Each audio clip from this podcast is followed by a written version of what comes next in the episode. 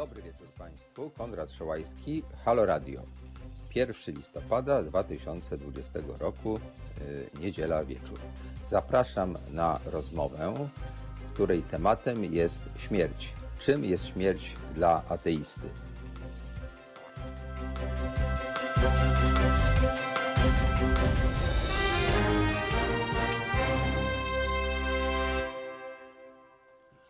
Dobry wieczór, witam wszystkich słuchaczy raz jeszcze. Dzisiejszy temat to śmierć. E, Jesteśmy dzisiaj w dniu 1 listopada. Staramy się w jakiś sposób e, odnieść do tego, co się wokół nas dzieje, zarówno w takim szerszym planie, jak i w zakresie tego, co widzimy e, dzisiaj, wczoraj, przez wczoraj na ulicach. Ale przede wszystkim chciałbym przedstawić naszych gości, witając zresztą wszystkich słuchaczy. Otóż e, dzisiaj będziemy gościli osoby, które pomogą nam zrozumieć, czym jest śmierć, a właściwie czym jest życie. Ponieważ o śmierci wiemy stosunkowo niewiele, a o życiu pewnie nieco więcej. Więc ten styk życia i śmierci to jest to, co nas interesuje. I e, zarówno koniec życia, czyli właśnie śmierć, jak i jego początek, bo jesteśmy w takiej klamrze.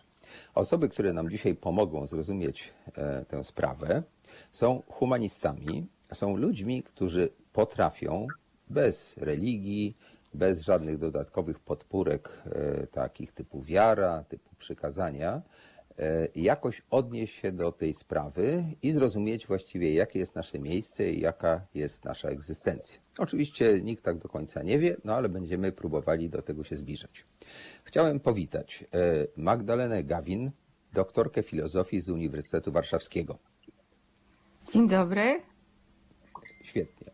E, Druga osoba, ja tak witam, bo nie widzę, bo to wszystko jest transmitowane przez te różne urządzenia, e, które działają przez internet, więc e, gdyby było tak, że czegoś nie słychać, to bardzo proszę o wybaczenie. Witam teraz Joannę Heinderek, naszego, naszą gościnię, bo tak się teraz mówi, już kilkakrotnie tutaj mieliśmy zaszczyt mieć Joannę przed mikrofonem, więc Joanna Heinderek, profesorka filozofii Uniwersytetu Jagiellońskiego. Witaj Joanno. Witam serdecznie. Fantastycznie Ciebie słychać. I wreszcie też e, bywalec e, naszego programu i tych rozmów, Andrzej Dominiczak, redaktor naczelny kwartalnika humanistycznego Rację. Dobry wieczór Andrzeju. Dobry wieczór, Konrad. Dobry wieczór paniom. Gościniom. Fantastycznie. Fantastycznie. Słuchajcie, ja zaczynam wierzyć w cuda, ponieważ dzisiaj rano, jak słuchałem audycji Daniela Pasenta, to się tam kilkakrotnie to wszystko porozłączało. Rozpaczliwie pan Daniel próbował to jakoś opanować, tłumaczył, że technologia, że te kable i tak dalej. A patrzcie, tutaj u nas wszystko działa po prostu tak, jakbyśmy mieli technologię XXI wieku naprawdę. A może tak jest, a może to cud. Zobaczymy. Brawo, Słuchaj. halo radio. Dziękujemy bardzo. techniczną. Dziękuję Tak, bardzo. tak. Asia Właśnie, pozdrawia to, wszystkich. dzisiaj to jest Asia i Asia nam bardzo pomaga i w momencie, kiedy będzie coś nie tak, to też na Asię trzeba to wszystko zwalić oczywiście. Słuchajcie, ja zacznę może od tego, że powiem, dlaczego mnie ten temat e, interesuje. No nie tylko z powodu, z powodu daty. Otóż jak ja e, zacząłem tak się zastanawiać nad tym, o czym dzisiaj możemy rozmawiać, to sobie skojarzyłem, że ja czterokrotnie się do tego tematu przymierzałem. E, I to nie chodzi o moje prywatne życie i że miałem parę razy w życiu narkozę i taki byłem na granicy, powiedzmy. Nie, nie. Chodzi mi tutaj o sprawy czysto zawodowe.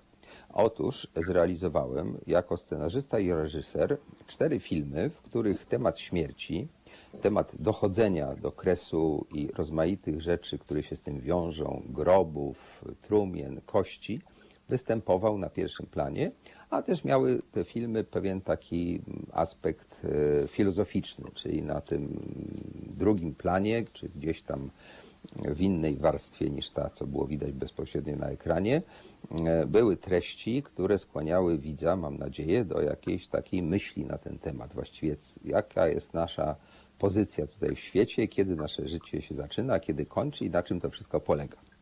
Pierwszy z tych filmów, i niektórzy z Państwa mogli go zobaczyć w telewizji polskiej, a nawet mogą go dalej zobaczyć, bo ja go zrealizowałem już wiele lat temu, ale on został powieszony na VOD e,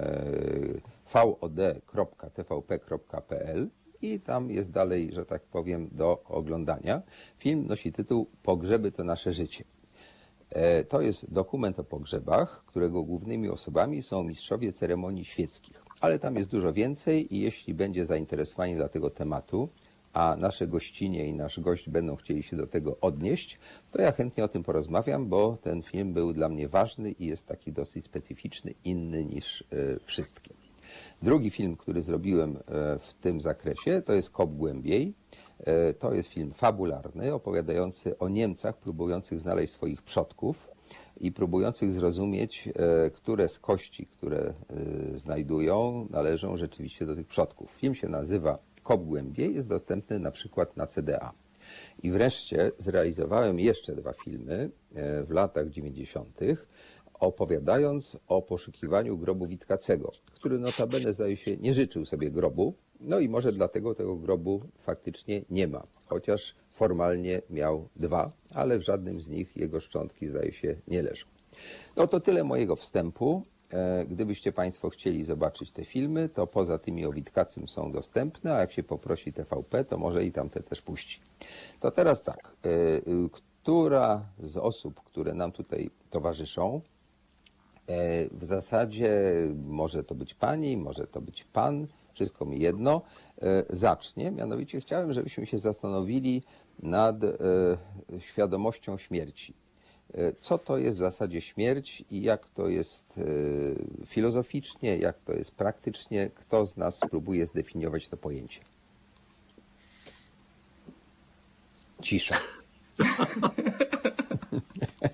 Nieśmiałość naraz ogarnęła dwie panie filozofki i jednego wybitnego redaktora. Proszę Państwa, tak być nie może. Czy ja mam wywoływać do tablicy, tak jak ja robię ze studentami? No proszę, kto powie, co to jest śmierć? Jak nie, to wywołam oczywiście. Okej, dobrze, to w takim razie ja zacznę. Joanna Heinderek. Bo, bo mm, wydaje mi się, że nawet e, w filmach, e, o których wspomniałeś i w tym, co powiedziałeś na początku, jakby zawiera się pewna teza dotycząca świadomości śmierci. E, Tak naprawdę mówiąc o śmierci, mówimy o życiu i o tym, w jaki sposób my rozumiemy śmierć.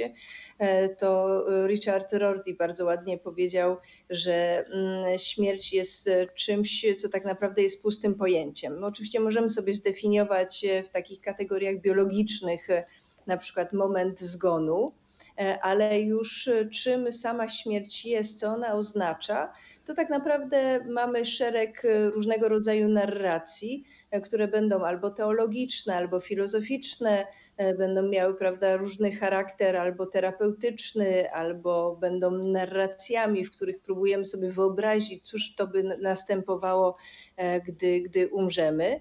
Natomiast czym tak naprawdę śmierć jest, poza właśnie takim biologicznym zdefiniowaniem aktu zgonu, który też prawda, może być e, w niektórych przypadkach e, wątpliwy, chociaż współczesna medycyna no, pozwala nam już na, na mm, określenie e, dokładne, e, to pozostają jakby trzy, trzy kropeczki. E, Natomiast to, co, co powiedziałeś o swoich filmach, wydaje mi się, że tutaj jakby nam podpowiada parę rzeczy. No, pierwsza sprawa to dla nas śmierć może mieć taki charakter bardzo materialny i wanitatywny. To jest ta potrzeba nagrobka, to jest ta potrzeba cmentarnych, e, prawda, e, zachowań i, i samego grobu.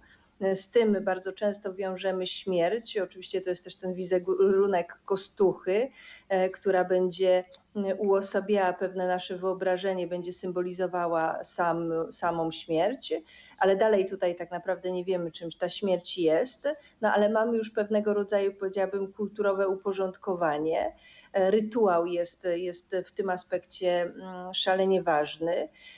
Stąd myślę zarówno te ceremonie religijne, jak i świeckie, e, one są taką próbą mm, zbudowania dookoła mm, tego zjawiska śmierci, pewnych narracji, e, które będą nam podpowiadały, czym by ona mogła być. I teraz dlaczego to jest takie ważne, dlaczego ta świadomość śmierci pojawia się jako taki fundamentalny problem, również filozoficzny, który będzie gdzieś określał też, e, kim jesteśmy. No śmierć jest, e, jak Albert Camus zauważył, czymś, co jest najbardziej moje.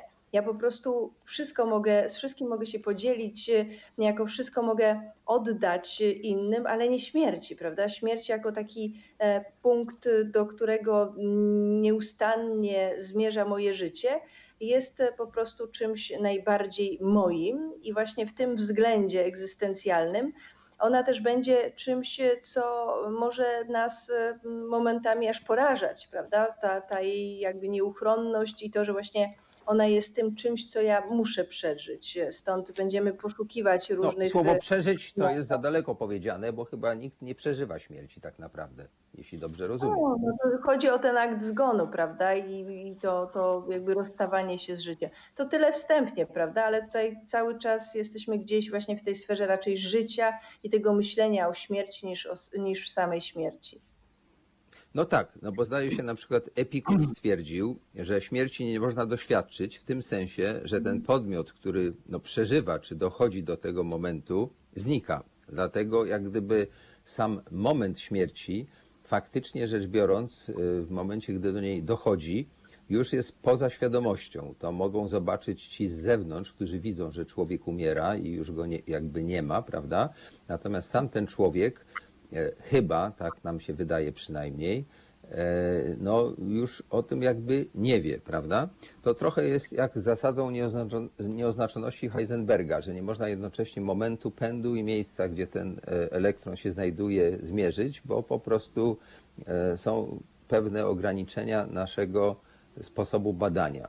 I chyba tak jest ze śmiercią. A co Magda na ten temat powie? Bo Magda na pewno też coś ciekawego powie. No właśnie jest tak, że oczywiście śmierć to można, nie wiem, można ją uznać w gruncie rzeczy też za pewną narrację. To znaczy właśnie te, te narracje, które są z jednej strony kulturowo gdzieś uporządkowane, em, a z drugiej strony no, jest dokładnie tak, jak e, tutaj Joanna powiedziała, że w tym doświadczeniu śmierci jest też coś e, zupełnie subiektywnego. I teraz mm, zastanawiałam się właśnie e, też a propos Ep- Epikura i, i tego spo, jego sposobu ujęcia. To, co jest, mm, jak sądzę, ciekawe, to jest to, że właśnie on z jednej strony e, twierdzi dokładnie tak, jak mówiłeś, to znaczy, że śmierci nie ma po prostu jako doświadczenia. E, Ale z drugiej strony wyprowadza z tego taki ciekawy wniosek, że w związku z tym sam temat śmierci, czy, czy myślenie o śmierci powinien zostać wymazane też z naszego życia. I, e, I i właściwie można się oczywiście z tym zgodzić, tylko że to jest pewnego rodzaju praktyka siebie, tak? Czyli to jest e, wytwarzanie naszego sposobu myślenia, czy też naszej duchowości, w ramach której po prostu nie będzie miejsca. E, Nie tylko właśnie na doświadczenie, tylko właśnie dlatego, że nie ma miejsca na doświadczenie, to nie powinno być też śmierci jako tematu w naszym sposobie myślenia o, o świecie, o życiu, e, czy o nas samych. No i z tym oczywiście można się nie zgodzić i równie dobrze można by powiedzieć, że właśnie doświadczamy śmierć, śmierci jako e, nie wiem, jako śmierci innych albo myślenia o śmierci, czyli właśnie jeżeli sobie wyobrazimy, że nie, nie, wy, nie wyprzemy tego tematu, tylko właśnie zaczniemy go eksplorować, to śmierć jest obecna. No tak, ale ona jest obecna wśród żywych, którzy doświadczają e, w zasadzie nie tyle może śmierci, ile doświadczają tego, co się dzieje z tym człowiekiem, który odchodzi. Bądź to chorując i i wtedy się nim opiekujemy i dochodzi do takiego punktu, kiedy już życie e, no, zanika, czy jest ten moment, kiedy lekarz mówi, że już niestety nie, nie żyje pacjent. Bądź też są to wypadki typu katastrofa lotnicza, czy, czy samochodowa, czy jakikolwiek inny. Ale za każdym razem to doświadczenie jest doświadczeniem obserwatorów tak naprawdę. Nie mamy doświadczenia tego, e, no, osoby umierającej, no, poza wyjątkami, ale to już też jest sprawa taka trochę niepewna, mianowicie są takie relacje po śmierci klinicznej, czy po doznaniu śmierci klinicznej, że tam gdzieś jest korytarz, jakieś światło w odległości i tak dalej, jakieś duchy, nieduchy się pojawiają. Tego typu relacje znamy, ale czy to y, ma związek faktycznie ze śmiercią, czy nie jest tylko pewnym takim urojeniem wynikającym z y, działania anestezjologa, który tę osobę w taki sen narkotyczny wprowadzał, to chyba tak naprawdę nie wiemy. Andrzeju, a jak myśli re- redaktor kwartalnika humanistycznego, czyli taki bardzo optymistyczny ton pewnie tutaj nam e, zaproponujesz? Halo? Zaproponuję optymistyczny wątek. No tak myślę, no bo kwartalnik humanistyczny to taki ludzki, taki dla, dla ludzi, taki jak gdyby budujący, tak sobie wyobrażam. No nie jestem taki pewien, ale nawet nie będę próbował wchodzić jednak y, w to, co zasugerowałeś, w ten optymizm. Chociaż wcale nie jest tak, że ja o śmierci chciałbym teraz, czy w ogóle mówić wyłącznie, y, że- tak powiem, na smutku, na takiej emocji. Może lepiej y, niż jeśli coś powiem na ten temat jako psycholog, którym jestem w jakimś stopniu wciąż, przynajmniej się uważam za takiego. Chciałem powiedzieć, że y, ile oczywiście nie mamy doświadczenia śmierci zdefiniowanej jako coś, czego już nie doświadczamy, czego jako sytuację, w której niczego nie doświadczamy, więc, że tak powiem, z definicji nie możemy doświadczać śmierci, bo to jest właśnie ten stan, w którym już niczego nie doświadczamy, ani nie możemy doświadczyć najprawdopodobniej. Tu zresztą uwaga do tego, co Joanna powiedziała o nauce, że ona rozstrzygnęła tę kwestię w dużym stopniu definicji śmierci. To nie całkiem prawda, bo w definicji oficjalnej śmierci jest mowa o nie, nieodwracalnej śpiączce, uszkodzeniu mózgu. Tymczasem y, ta kwestia, czy to jest odwracalne, czy nieodwracalne, oczywiście jest dość arbitralna i najprawdopodobniej wiele z tych stanów mózgu, uszkodzeń mózgu, czy jakichś stanów, powiedzmy, mózgu, które dzisiaj wydają się nieodwracalne, kiedyś mogą się okazać odwracalne. Ale to szczegół i właśnie nie psychologiczny, więc od razu do psychologicznego.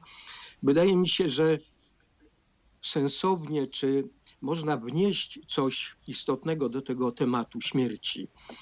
Yy, Jednak skupiając się na doświadczeniu śmierci na tyle, na ile możemy je mieć, czyli tego, co Magda powiedziała o myśleniu o śmierci, czy przeżywaniu własnej śmierci, czyli głównie przeżywaniu lęku albo nie lęku właśnie w związku z śmiercią, ze śmiercią. Chciałem zwrócić uwagę, że jednak śmierć może w tym sensie śmierć może mieć różny sens czy różną treść emocjonalną i myślową w zależności od okoliczności czy sytuacji życiowej, czy sytuacji emocjonalnej człowieka, który ma umrzeć, czy już umiera. Śmierć może y, być zbawieniem, może być poczuciem, że wreszcie to się skończy. Śmierć może też być y, oczywiście czymś przerażającym, jeżeli umieramy zbyt młodo, w poczuciu niespełnienia albo w jakimś poczuciu absurdalności i tak dalej. Nie będę wymieniał wszystkich możliwości, bo ich jest bardzo dużo i nie o to chodzi. Chodzi o to, żeby pokazać, że śmierć, zwłaszcza wtedy, jeśli mamy jakiś wpływ na, ale też, też w innych sytuacjach, kiedy nie mamy wpływu, jak na przykład e, w sytuacji, kiedy chorujemy dwa lata bardzo ciężko, nasze życie przez te dwa lata jest zdegradowane, nasze poczucie godności i sensu dalszego życia już dawno jest no, e, pod znakiem zapytania, mówiąc bardzo delikatnie. Śmierć może być czymś wyczekiwanym i zwłaszcza jeśli okoliczności samego umierania są jakoś zgodne z naszymi oczekiwaniami, na przykład umieramy yy, czy poddajemy się sedacji paliatywnej, tak zwanej. To jest taka forma umierania przez sen w towarzystwie bliskich nam osób i właśnie w tym poczuciu, że już dość tego męczenia się w tym kraju, w którym nic nie ma sensu, albo bez tego kraju, to wtedy śmierć jest czymś zupełnie innym niż w takich sytuacjach, jakie najprawdopodobniej większości z nas przychodzą do głowy jako pierwsze, gdy mowa o śmierci, czyli coś przerażającego, coś, czego nie chcemy, przed czym uciekamy i tak dalej, i tak dalej.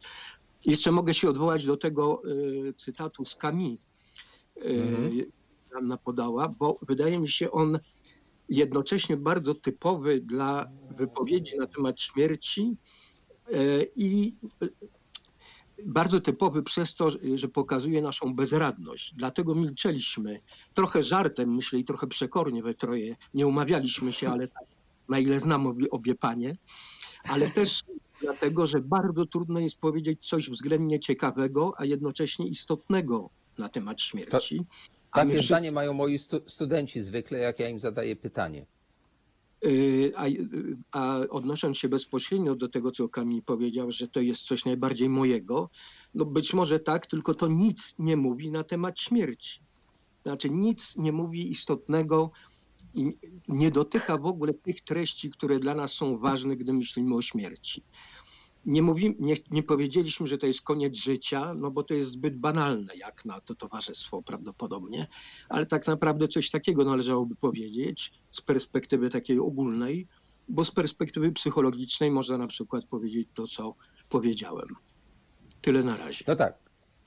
Dziękuję Ci za to bardzo, bo myślę, że tak naprawdę to my o śmierci jako takiej wiemy stosunkowo niewiele, natomiast wiemy dużo o tym, co sobie ludzie, którzy żyli czy żyją, wyobrażają w momencie, kiedy z nią obcują, ale obcują nie z własną śmiercią, tylko obcują ze śmiercią tych innych, którzy odchodzą. Te wszystkie obyczaje związane z opieką, a potem y, pochówkiem, celebracją, no to są obyczaje ludzi żywych. I w zasadzie tak naprawdę e, cały ten kult śmierci, który zresztą w Polsce jest taki bardzo ważny, jest pewnego rodzaju takim społecznym zachowaniem żywych, tak? Tych, y, którzy odeszli, chyba to nie obchodzi. No nie wiemy, ale poza utworami, utworami literackimi y, typu mm, Dziady, y, nie mamy y, właściwie żadnej możliwości sprawdzenia tego. Tak jak rozumiem y, religijne podejście do śmierci, to, to jest, y, religie często opierają się na takim e, no, zdaniu, że po śmierci to jest w sumie jakby lepiej, że to jest takie pocieszenie, że ten, szczególnie religia chrześcijańska i szczególnie w wydaniu katolickim, to w zasadzie powinno to być tak, jak u Cyganów. Cyganie na pogrzebie robią tak, taką jakby imprezę, się jakby cieszą e, wcale się nie smucą. Zresztą są kraje, w których te katolickie obyczaje w tym zakresie są takie dosyć radosne. U nas nie są radosne, a teoretycznie to chyba powinno być e, e, jakby optymistyczne, no bo skoro człowiek był dobry, nie popełnił żadnych strasznych rzeczy, przechodzi do lepszego świata, to w sumie to będzie teraz żył wiecznie i wspaniale, tak?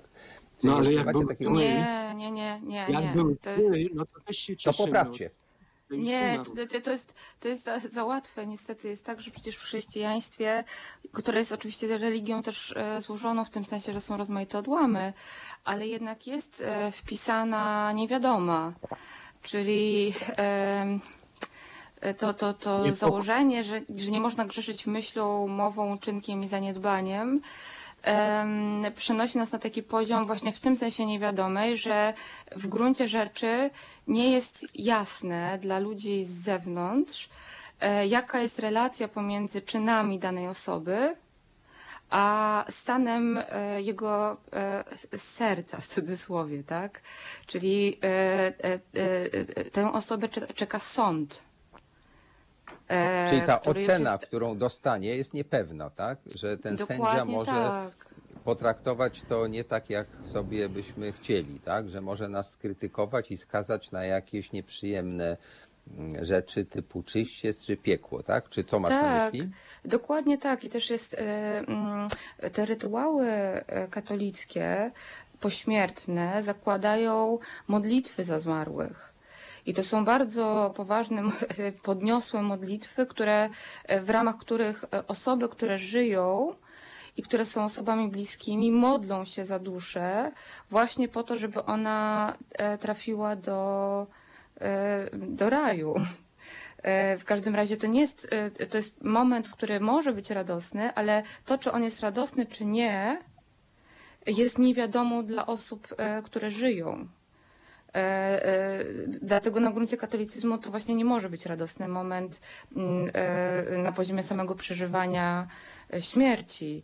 I też e, inne religie, ja nie wiem, czy, czy buddyzm można uznać za religię, bo to właściwie zależy po prostu od definicji religii, ale tam moment umierania e, jest e, opracowany, jeżeli można tak powiedzieć. Oni mają tybetańską ścieżkę umarłych i mają rozmaite praktyki, w ramach których próbują się przygotować, przygotować do momentu przejścia.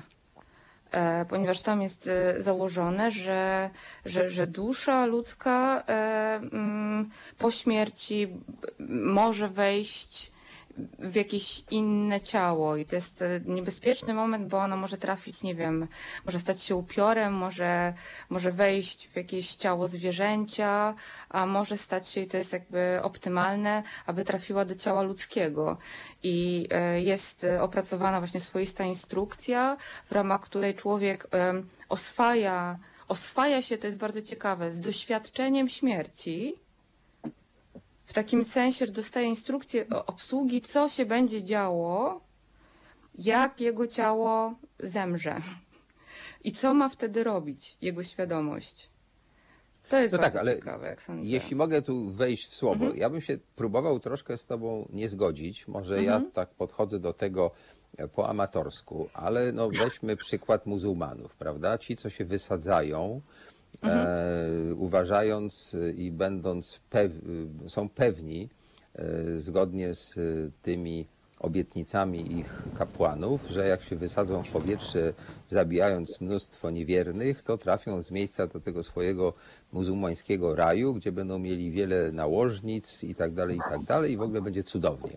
Ale to nie, nie, nie, nie, nie mówię tego po to, żeby jakoś dezawuować religię tamtych ludzi, bo w katolicyzmie czy w chrześcijaństwie też jest jakaś taka specyficzna e, atmosfera w tej sprawie, bo jak umierał na przykład papież Jan Paweł II, który był uważany prawie, że za świętego za życia, a potem były okrzyki Santo Subito i w zasadzie tuż po śmierci został uznany za świętego, no to e, powątpiewanie wtedy w to, że on zostanie dobrze osądzony, byłoby jakąś herezją, prawda? Czyli w zasadzie katolicy powinni tańczyć, śpiewać, że wreszcie e, Jan Paweł II, Karol Wojtyła trafi do Pana Boga i będzie siedział po, prawie, że po jego prawicy, tak?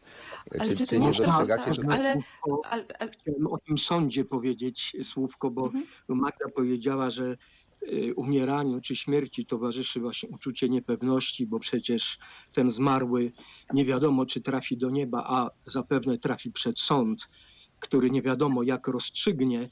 Ja powiem e, znowu z perspektywy psychologicznej, bo akurat się tym tematem zajmowałem, prowadziłem wywiady na temat treści wiary i moim zdaniem jest tak, że 97% Czy to jakiś duch, czy pies? Przepraszam mój bardzo, piesek, a Pies, dobrze, Sunia. rozumiem. Nie, nie, tylko przestraszyłem się, bo to jest jednak taki dzień tutaj skończę zdanie. No więc chciałem powiedzieć, że moim zdaniem prawdziwym źródłem niepewności i lęku nie jest to, że ten zmarły stanie przed sądem, ale że nie stanie przed sądem, ponieważ wiara nie tylko katolicka jest w dzisiejszych czasach tak słaba, że y, z badań prowadzonych y, w wielu krajach, w wielu kulturach wynika, że mniej więcej y, tylko 3% osób, które uważają się za wierzące, wierzy tak głęboko, o ile, mówi, o ile mówili prawdę prowadzący to badanie, że ta wiara właśnie tak głęboka znosi ich lęk przed śmiercią. Większość Polaków, lwia część Polaków, katolików, nawet bardzo praktykujących, uczestnicz- uczestniczących w pielgrzymkach i tak dalej, nie tyle wierzy w Boga, co ma nadzieję. A mieć nadzieję to w tej sytuacji znaczy łudzić się nadzieją, czemu zawsze towarzyszy obawa właśnie, że to jest jakieś złudzenie. Więc ludzie, oczywiście y, mówiąc filozoficznie, całkowicie się zgadzam z tym, co Magda powiedziała, tak powinno być teoretycznie, że ludzie się boją rozstrzygnięcia tego sądu, choć Bóg jest miłosierny i teoretycznie, według tej teorii, prawda, tej ideologii może.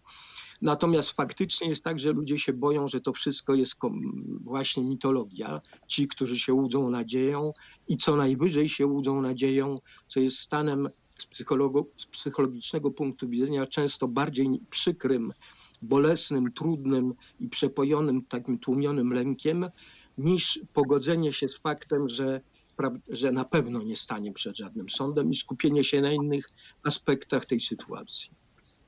Ale to Mhm. może... I też, y, Ja bym tylko dodała, że tutaj wychodzi bardzo ładnie taki paradoks e, pewien religijny, bo proszę e, zwrócić uwagę na to, że w wielu wypadkach światopogląd czy teologia religijna jest broniona przed jakimiś takimi krytykami ateistycznymi, em, słowem, że religia daje nam jednak e, pewną nadzieję, właśnie daje nam pewną wizję, no choćby tego raju, czy, czy możliwość e, obcowania z Bogiem.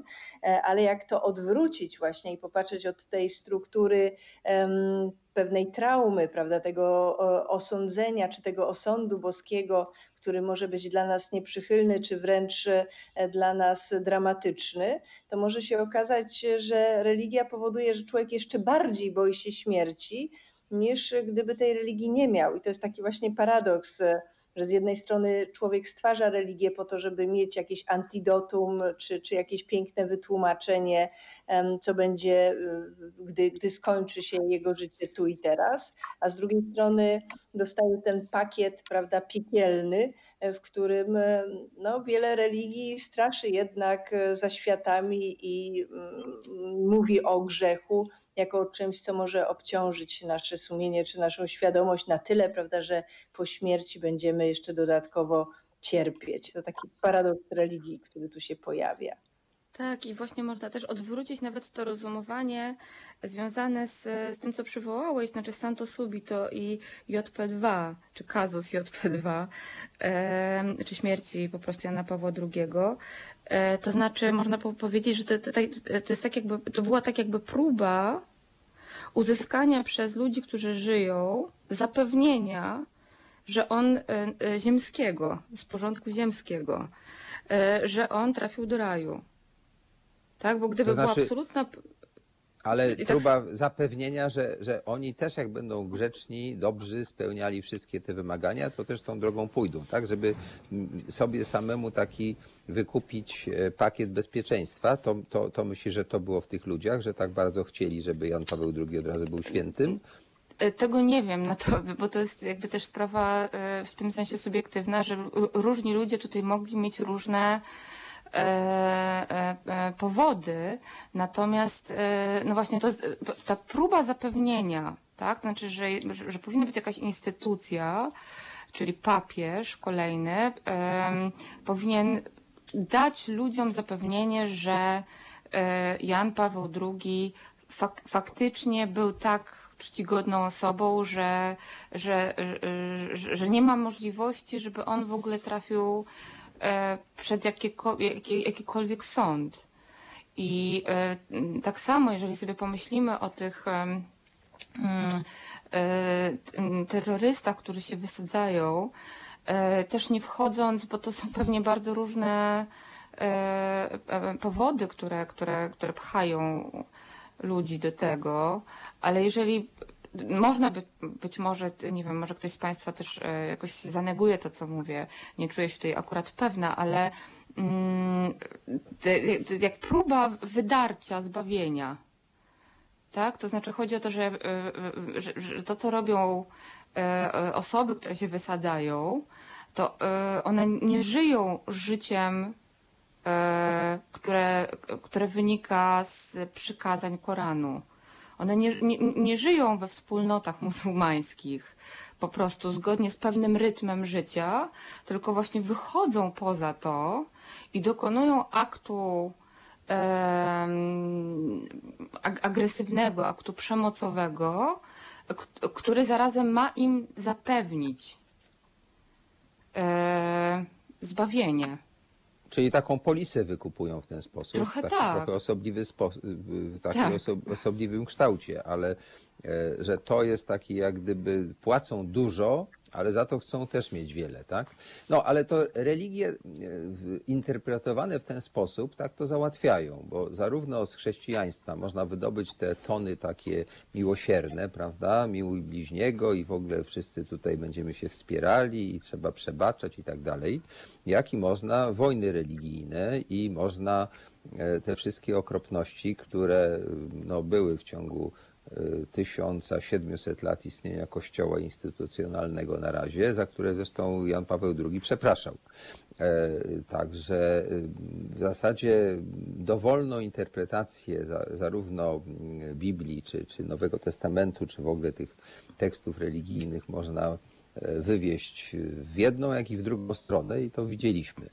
E, Ale było też to załatwiane właśnie ta polisa ubezpieczeniowa, na przykład w średniowieczu e, były popularne odpusty, prawda? Nawet w e, Krzyżaka Sienkiewicza tam jest taka zabawna anegdota właśnie o odpustach. Handluje ten jeden z bohaterów odpustami, a potem ta mm, e, inicjatywa Lutra w jakimś sensie była odpowiedzią na handel, kupczenie odpustami, że po to, żeby do Rzymu, do Watykanu więcej pieniędzy spływało, to coraz więcej tych odpustów sprzedawano. No to też była taka polisa, prawda, że jak się tu zapłaci, to ma się odpuszczone ileś tam lat życia czy męki w czyśćcu. Dobrze to pamiętam? No nie jesteśmy teologami, ale może ktoś z Was na tym się lepiej zna ode mnie. Jak to skomentujecie?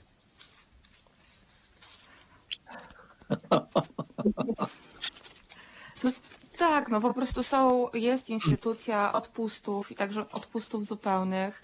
Ja się na tym nie znam w tym sensie jakoś szczególnie, ale nie wiem, czy pamiętaliście, jak, e, czy pamiętacie, jak, e, jak e, też był rok milenijny, to wtedy też oferowano wiernym w Watykanie rozmaite rytuały, w ramach których można było uzyskać odpust. Ja nie no tak, tak. Yy, Andrzeju, chciałeś coś powiedzieć, przepraszam, wszedłem Ci w słowo. Tylko Mów, słucham. powiedziałem na pytanie, że nie pamiętam. A, przed- Ale mogę coś powiedzieć już e, jakby na trochę inny temat, nawiązując ale proszę bardzo, Tak. proszę bardzo. co mówiliście wcześniej, o, o, a zwłaszcza o tym, co Magda mówiła o tych ludziach, którzy się wysadzają w powietrze, y, fundamentaliści. To ja mówiłem, przepraszam bardzo, to ja zacząłem, A, tak tylko tak przypomnę. Bardzo. Jednak Dobra. jak słyszę tylko głos, a nie widzę twarzy, to y, słabiej identyfikuję osobę czy źródło tego głosu, chociaż jednak identyfikuję. Chciałem powiedzieć, że moim zdaniem z, y, z tymi islamistami, którzy się wysadzają, lub innymi ludźmi, którzy dokonują różnych y, takich ekstremalnych czynów, nawet posuwają się do samobójstwa albo zabójstwa, albo inicjują jakieś wojny, albo nagonki, albo kampanie nienawiści wobec e, no, czy osób LGBT, czy kogo, kogokolwiek, jest tak, że ci ludzie prawdopodobnie nie są wierzący znowu w żadnym sensie, tylko trak- dobrym sensie tego słowa, tylko używają religii jako pretekstu. Dla nich religia jest instrumentem, pretekstem usprawiedliwiającym ich agresję, ich skłonność do nienawiści, ich psychopatyczne, można by, czy tam socjopatyczne skłonności. I w ogóle religia pełni właśnie tę funkcję w skali nawet międzynarodowej, chociaż w różnym stopniu różne religie, ale niektóre nurty w chrześcijaństwie czy w obecnym islamie to nie jest większość wyznawców islamu, bo prawdopodobnie tylko około 80% y, wyznawców islamu popiera tak radykalne działania, ale właśnie dlatego y, ci, którzy się dopuszczają takich aktów, czy przemocy, czy właśnie destrukcji, w tym samodestrukcji, nie, y, tak jakby nie pamiętają, czy nie biorą pod uwagę w swoim życiu i w decyzjach y, tej części tak, tak zwanego nauczania religijnego, która mówi o miłosierdziu, o tym, że Bóg jest dobry, że wybacza i tak dalej, że dla nich to jest nieistotne, że dla nich właściwie w ogóle nie, religia jest tylko tym pretekstem, który trochę im ułatwia, bo daje im jakiś ślad nadziei, że potem będą te dziewice, chociaż czytałem kiedyś, e, że ten, ta część mitu o dziewicach to jest błąd w tłumaczeniu jakiegoś pierwotnego tekstu, w którym była mowa o 40 wielbłądach. Ale ponoć te wielbłądy nie pełniły, nie były dostatecznie motywacyjne, mimo rzeczy, które można na ten temat powiedzieć, więc przerobiono wielbłądy na dziewice. Rzeczywiście dziewice lepiej się nadają do tego, żeby uzasadnić taki akt e, zabójstwa, samobójstwa w skali małej lub wielkiej.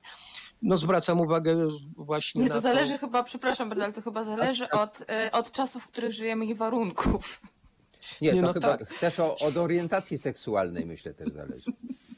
No prawdopodobnie, no dobrze, że jesteśmy czworo, bo możemy zwracać uwagę na różne aspekty kolejnych wątków, które się pojawiają. Ale ja bym tutaj wróciła jeszcze na chwilę do tej takiej dwuznaczności jednak religii, bo zgoda, znajdziemy oczywiście e, i takie, prawda, fragmenty wiem, w Ewangelii, Biblii, ale też sutrach, prawda, czy, czy w innych tekstach e, religijnych, tak zwanych księgach świętych, e, które będą odwoływały się do jakiegoś takiego etycznego nastawienia do drugiego człowieka, prawda, czy, czy będą mówiły nam o, o tych, nazwijmy to, pozytywnych wartościach, ale jednak wydaje mi się, że w, w religiach istnieje taki element, e, prawda, agresywny, e, który mm, w jakiś sposób może motywować e, ludzi do działania prowadzącego choćby do tej świętej wojny, czy, czy właśnie do agresji. E, To jest choćby w monoteizmach e, ta struktura, gdzie mamy jednak jednego Boga, jedne wartości, prawda, jakiś jeden system e, osądzania.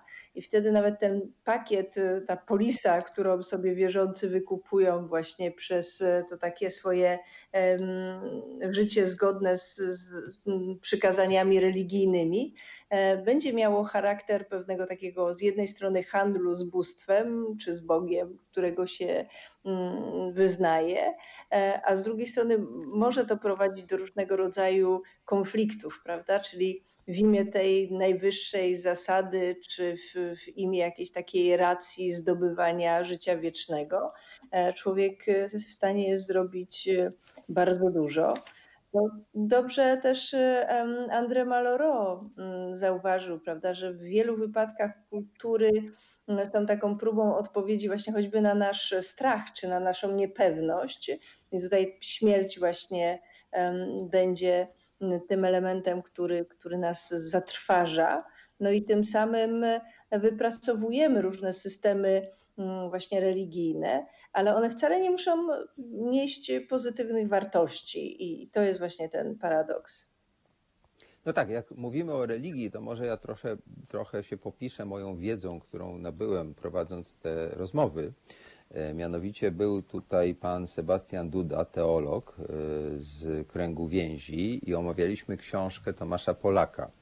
E, I tak jak ja jako laik mogłem zrozumieć, z tej książki ostatniej na temat Kościoła wynika, że w jakimś sensie wszystkie religie monoteistyczne, a w szczególności chrześcijańska i w szczególności jej wersja instytucjonalna, czyli katolicyzm, prowadzą do przemocy tak naprawdę i że z jednej strony to jest swego rodzaju postęp, ponieważ no, z tego całego panteonu bogów y, wybiera się jednego i tak dalej, i tak dalej. Chociaż to też nie do końca, bo wiadomo, że w religii katolickiej niby jest ten jeden Bóg, ale w trzech osobach, a potem święci i tak dalej. No ale już nie wchodźmy w takie niuanse. W każdym bądź razie okazuje się, że tak na to patrząc, to jest taki trochę e, ślepy zaułek, właśnie taki przemocowo agresywny, że de facto monoteizm prowadzi do e, eliminacji, do wyrzucenia poza nawias wszystkich niewierzących. I w tym sensie na przykład e, takie bardziej, no powiedziałbym, otwarte religie, gdzie się te bóstwa kolejne przyjmowało, czyli w Rzymie, tak, po kolei tam e, dochodziły boginie czy, czy bogowie z różnych podbitych prowincji, były takie bardziej humanistyczne. Czy ty się zgodzisz ze mną, Andrzeju? Czy, czy w ogóle uważasz, że dyskutowanie na temat religii, co zresztą jest ulubionym, zdaje się, tematem ateistów i humanistów, jest stratą czasu? Powiedz, co o tym myślisz? Po pierwsze, to nie jest mój ulubiony temat i nawet e, rok temu mniej więcej, gdy miałem okazję wygłosić kilka wykładów w Kolegium Civitas na temat ateizmu i ateistów, robiłem sobie żarty, żartowałem sobie z ateistów, e, twierdząc, że większość z nich to właśnie nie są ateiści tak naprawdę, ponieważ nieustannie rozmawiają o Bogu, tyle że krytycznie albo gniewnie, albo wręcz z nienawiścią, czyli a słowo ateista pochodzi z greckiego zwrotu, właściwie ateos, czyli bez Boga, więc oni żyją w tym sensie z Bogiem cały czas, tyle że są to toksyczne, nazwijmy je, relacje. Ale oczywiście można od czasu do czasu rozmawiać, yy, znaczy można nawet codziennie, jak ktoś chce, tyle że wtedy nie jest ateistą w tym sensie, o którym przed chwilą mówiłem. Czy humanistyczne jest, przepraszam, co? Czy jest, aha, Ja postawiłem taką tezę, to może powtórzę, że w, że w jakimś No tak, sensie to ta religia grecka czy rzymska, gdzie było wiele Tak, tych jest- bóstw, jest bardziej ludzka niż, niż ten monoteizm nasz. Słuchaj, tak twierdził mój najbliższy przez wiele, wiele lat przyjaciel i współtwórca Towarzystwa Humanistycznego Jerzy Ciechanowicz, autor kilku wielkich dzieł wydanych między innymi w dużym seramie na temat historii starożytnej, kultury starożytnej i religii starożytnych. Dokładnie to samo od niego słyszałem 30 lat temu, gdy pisał te książki, gdy dyskutowaliśmy niektóre wątki. I oczywiście tak jest, chociaż A ja mam wątpliwość, jeżeli mogę. realizował jednak Jak najbardziej, tylko niech Andrzej skończy i wtedy ty powiesz. Mhm. Andrzeju, kontynuuj. realizował politeizm, bo oczywiście on jest jakby bardziej demokratyczny e, z samej swojej istoty, ale niekoniecznie wcale tak musi być, e, ze względu na różne inne elementy tradycji, w ramach której jakiś e, politeizm powstaje w takiej czy innej wersji i bardzo różne formy, powiedzmy, takiego autorytaryzmu religijnego czyli pewnej bezwzględności, czy skłonności do wykluczenia, czy potępienia, czy ukarania, mogą się e, pojawiać w różnych religiach, e, też politeistycznych, jak na przykład w hinduizmie. Tu chciałem dodać do tego, że poza tym, co, co powiedziałeś przed chwilą o tym, że w religii jest ta skłonność, czy ten potencjał wykluczenia wobec niewierzących. W szczególności albo- tej monoteistycznej, właśnie nie Tak, w tej tak, takiej, innej gdzie jest wiele bóstw, tylko tej takiej, gdzie jest jeden Bóg i on wyznacza kierunek jednoznacznie i nie ma innej drogi. Tak, zgoda, ale też nie, nie chodzi tylko o tych innowierców czy niewierców w ogóle, ale również, zwłaszcza w chrześcijaństwie, ale, ale właśnie w islamie w tym samym stopniu, e, wobec nieposłusznych. Znaczy religia nie potępia, nie karze, nie, nie skazuje na wieczne potępienie tylko niewiernych, ale wszystkich nieposłusznych, czyli no właśnie ludzi, którzy chcą żyć e, niekoniecznie według wskazań czy przykazań czy nakazów e, opatrzonych różnymi karami tej religii. To właściwie to wydaje mi się gorsze, czyli wymuszanie tego posłuszeństwa pod groźbą wiecznego potępienia albo jakichś innych kar, takich kar, które ludzie zadają sobie na ziemi ze względu na te rzekome nakazy religijne, prawda, jak ukamienowanie e, kochanków na przykład, prawda, czy no cała masa jest tych kar. Także to posłuszeństwo, czy wymuszanie posłuszeństwa i na ogół bardzo głęboko idące wymuszanie, takie totalitarne, bo sięgające najbardziej intymnych sfer ludzkiego życia, no to jest być może nawet gorsze niż y, potępienie czy wykluczenie innowierców, bo ci na ogół są gdzieś dalej i rzadziej ich to dotyczy, chyba że dochodzi do wojen między kulturami i religiami, co oczywiście też przyjmuje czasem zupełnie ludobójczy charakter. I tu chciałem powiedzieć, że jednym z, tak, z jedną z najistot... nawiązując do tego, co Joanna mówiła parę minut temu, y, że jedną z tych cech religii, które właśnie y, w sposób konieczny w jakimś stopniu przynoszą takie skutki, o których dramatyczne, bolesne, ludobójcze i tak dalej, jest sama idea sakrum. Bo sakrum to jest coś, co czyni przedmiot, który uznajemy za sakrum, ważniejszym niż ludzkie życie. Znaczy ludzkie życie staje się też ludzkie szczęście oczywiście, poczucie y, czy pragnienie wolności ludzkiej i tak dalej, to wszystko staje się mniej ważne niż to skonstruowane kulturowo albo politycznie według pierwszego ateisty, o którym mi wiadomo, s- y, nie pamiętam, siostrzeńca chyba Platona, Krytiasa, to politycy wymyślili religię po to, żeby musić posłuszeństwo. Także myślę, że idea sakrum jest, że tak powiem, inherentną cechą tej koncepcji religijności, prawda? Bo to jest coś, co, tak jak powiedziałem przed chwilą, wynosi to coś, co uznaliśmy za sakrum i narzucamy innym jako sakrum, wynosi to coś ponad życie ludzkie, wolność ludzką i, i wszystkie ludzkie potrzeby, szczęście ludzkie i tak dalej. No i wtedy już możemy z tym wszystkim, co jest właściwie całym ludzkim życiem, robić co chcemy w imię tego sakrum. To ja tutaj może uzupełnię na chwileczkę, bo y, w czasie jednej z rozmów, to było gdzieś z miesiąc temu, y, kiedy odnosiliśmy się do tej książki Tomasza Polaka, pamiętam, że Sebastian Duda i ja dyskutowaliśmy mm, kwestię y, mm, sakrum i jego arbitralności, bo ono przecież jest przyjęte no, przez tych ludzi, którzy mówią, że to jest sakrum, bo dla jednych sakrum jest to, a dla innych co innego.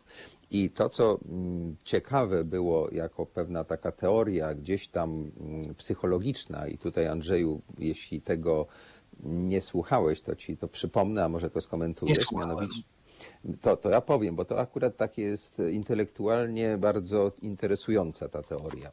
Aczkolwiek jest to mm, hipoteza, mianowicie zakładając, że Nowy Testament i historia Jezusa jest e, prawdziwa jakoś tam, prawda, e, to tam doszło do zdrady, to znaczy apostołowie, i to nie chodzi tylko o Judasza, ale o wszystkich łącznie z Piotrem, zaparli się, nawet Piotr bodajże po trzykroć, prawda, i oni de facto zdradzili swojego mistrza. No i okazało się, że ten mistrz jest jakby bezradny z punktu widzenia takiego praktycznego, mianowicie został zabity, tak?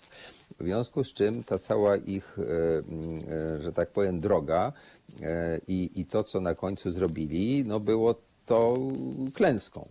I ponoć właśnie na zasadzie takiego, nie wiem, wyparcia, takiej jakiejś psychologicznej rekompensaty, ty na pewno potrafisz to le lepiej zwerbalizować, e, została niejako wymyślona ta hipoteza zmartwychwstania. Po to, żeby ten wybitny nauczyciel, ten ich guru, e, e, jakby dalej istniał, oni niejako e, w ten sposób ch- chcąc odkupić swoją winę, tak psychologicznie, że tak powiem, e, e, doszli do takiego punktu, że stwierdzili, że on musi zmartwychwstać i że to zmartwychwstanie było niejako taką wspólną iluzją tych ludzi, którzy, tych, tych apostołów, którzy popełnili ten, to, to, to, ten straszny czyn zdrady mistrza. I to właśnie ta teoria jest przytoczona w książce Tomasza Polaka o strukturze Kościoła i tam właśnie powstała ta idea sakrum, że jest coś takiego, co nale- należy e, przyjąć za sakrum, bo wtedy jak gdyby w ogóle na, na, nasze istnienie i sens naszego działania w ogóle zaistnieje, bo tak, no to po cośmy tyle maszerowali z tym Jezusem, skoro to się wszystko tak źle skończyło. Czy znałeś tę hipotezę i czy możesz to skomentować? Nie znałem i wolałbym nie komentować tak po dwóch sekundach namysłu. Ja y, mówiąc o sakrum, oczywiście nie mówiłem tego z perspektywy historycznej i szczerze mówiąc, no trudno mi polemizować z takim ekspertem jak profesor Polak, ale nie wydaje mi się, żeby właśnie wtedy powstała idea sakrum rozumianego y, niekoniecznie przez to łacińskie słowo. Mam na myśli ideę świętości i wszystko, co tej idei towarzyszy, znaczy stan czci, którą oddajemy temu, co uważamy za święte, prawda? Czyli takiej relacji, którą budujemy, której my jesteśmy niżej i jest ten obiekt, obiekt naszej czci, prawda, który jest ponad nie tylko nami, ale wszystkimi innymi ludźmi. Wydaje mi się, że to jest dużo starsze doświadczenie ludzkie i taka kreacja ludzka, związana raczej z poczuciem bezradności człowieka, nawet pierwotnego człowieka wobec żywiołów natury, że to, co było potężniejsze od nas, e, no, stawało się obiektem takiego stanu, który po angielsku najlepiej się wyraża słowem o, czyli takiej mieszanki fascynacji i lęku, e, czymś, co jest może i piękne, i potężne, i niebezpieczne, i niszczące. Ja myślę, że to jest zupełnie inny typ wyjaśnienia oczywiście, ale taki, który ja jako psycholog interesujący się trochę i wyjaśnieniami ewolucyjnymi, i takimi historyczno-psychologicznymi, raczej bym szukał y, czy proponował tego typu wyjaśnienie.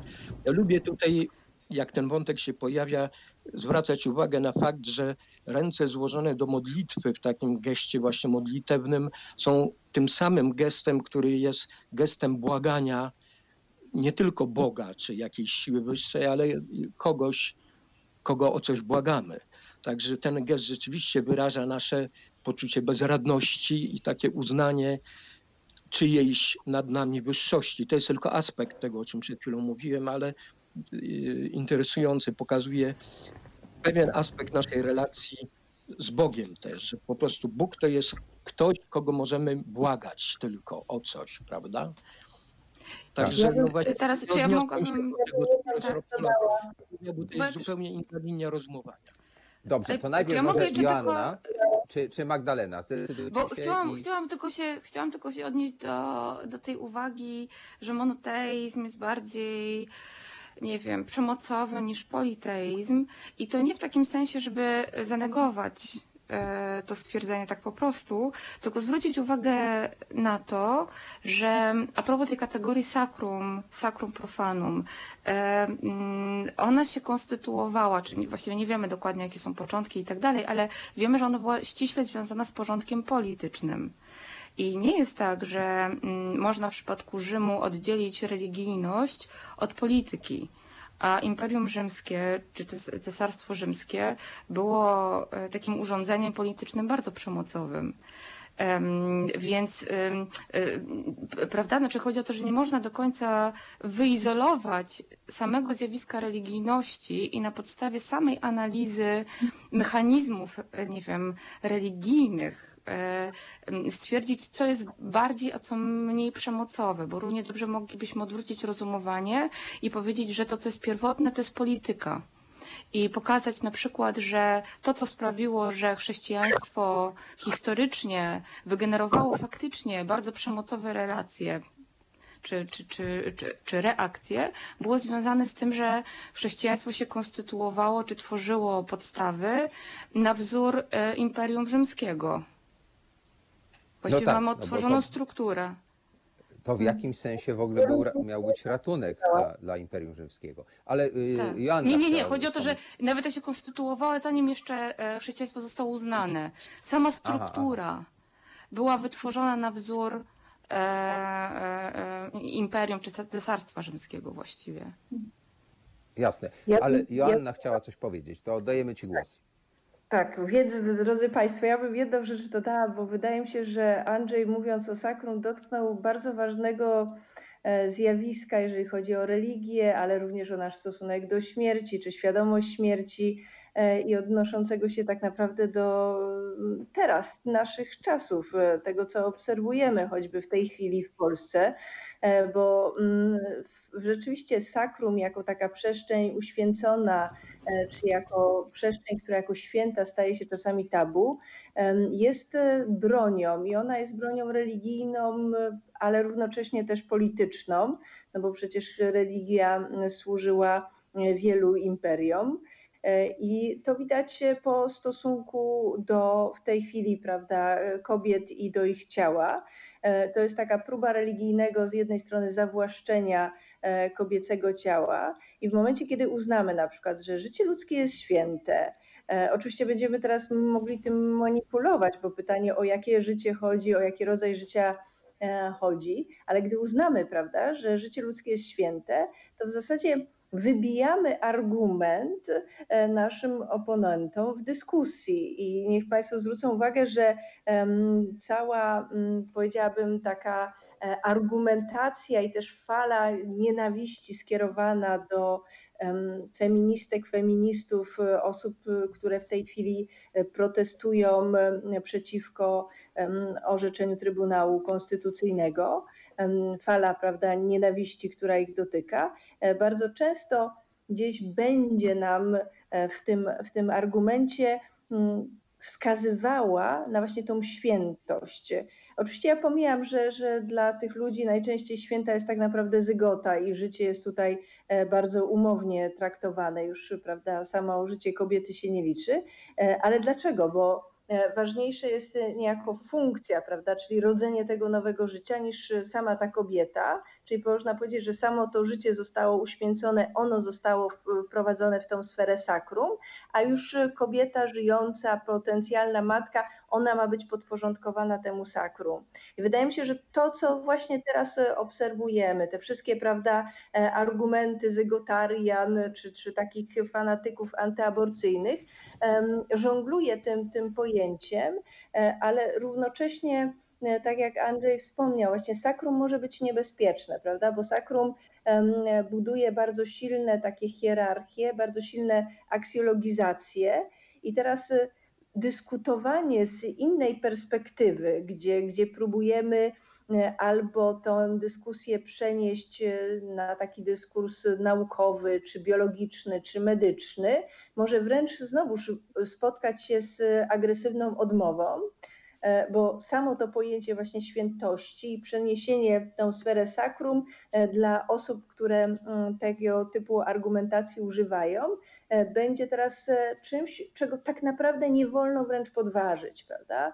E, To jest taki e, trochę e, emblemat, em, który ma zasłaniać teraz wszelkie narracje, czy, czy to, do czego e, ewentualnie dążą e, ludzie, którzy, którzy mówią o tym sakrum, czy, czy o świętości życia, co, co rodzi jakby kolejny problem, no bo teraz bardzo trudno jest polemizować, czy dyskutować tak naprawdę z fanatykami religijnymi, czy z osobami, które przyjmują to sakrum jako coś, co jest na przykład nie do rozbicia, bo sakrum, prawda, z istoty swojej, skoro pochodzi od Boga, czy jest taką sferą tworzoną wręcz przez Boga, to w, w tej perspektywie religijnej jest też czymś, czego tak naprawdę podważyć nam nie wolno. Oczywiście problem też leży w tym, że mamy, mm, gdy mówimy o sakrum, takie mocne uznanie istnienia Boga i, i zasad e, rządzących mm, światem stworzonych przez, przez Boga, Boga Stwórcę. E, No więc e, teraz ten światopogląd ateistyczny czy, czy laicki, e, który będzie to rozbijał, tak naprawdę musi walczyć nie tylko z teologią, ale też z bardzo taką silną ontologią, taką silną wizją świata mocno zaksjologizowanego. Także myślę, że ten aspekt sakrum tu jest, jest e, istotny i pokazuje niebezpieczeństwo. A czy mogę coś dodać jeszcze do tego, żeby jakoś wzmocnić tą, e, tą argumentację Joanny?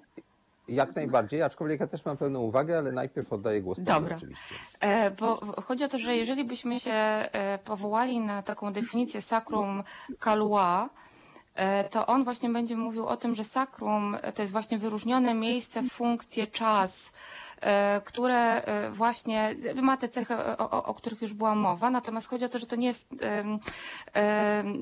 sakrum nie jest rzeczą, prawda? Tylko ona może być funkcją też. I ja mam wrażenie, że właśnie to nie jest do końca tak, że e, kobiece ciało, tutaj właśnie, że święty, święty jest płód, a kobieta nie. Właśnie ja mam wrażenie, ale nie wiem, czy tutaj się ze mną zgodzicie, że jest jeszcze gorzej.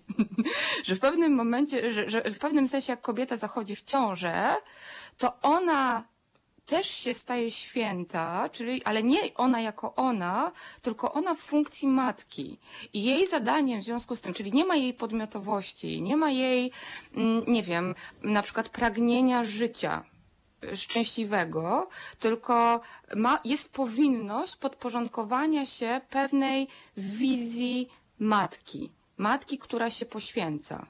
I e, słyszałam jakąś wypowiedź e, e, e, osoby z ekipy rządzącej, e, która mówiła, że no, e, miłość czasami wymaga poświęceń. Czyli chodzi o to, że w momencie, w którym, e, i to właśnie też podkreślanie, tak, e, tego, że kobieta jest matką. I co to znaczy? Że godność kobiety jest związana z byciem matką. Tak jakby właśnie w momencie, w którym e, kobieta zachodzi w ciążę, nie ma już jej jako osoby, która może mieć jakieś pragnienia, które może wybierać, tylko jest pewne sakrum, które jest związane z funkcją matki poświęcającej się jak niemalże Matka Boska, prawda? Która po prostu oddaje swoje ciało i życie w całości. Nie wiem, czy się z tym zgodzicie. No, oczywiście tak. Przy czym ja bym dodał, chociaż to będzie w jakiejś mierze powtórzeniem, że funkcja sakrum tutaj jest taka totalizująca. Bo Tak. ta rola matki, prawda, czyli kobiety, która zyskuje godność wchodząc w rolę matki, to jest jakby doktryna.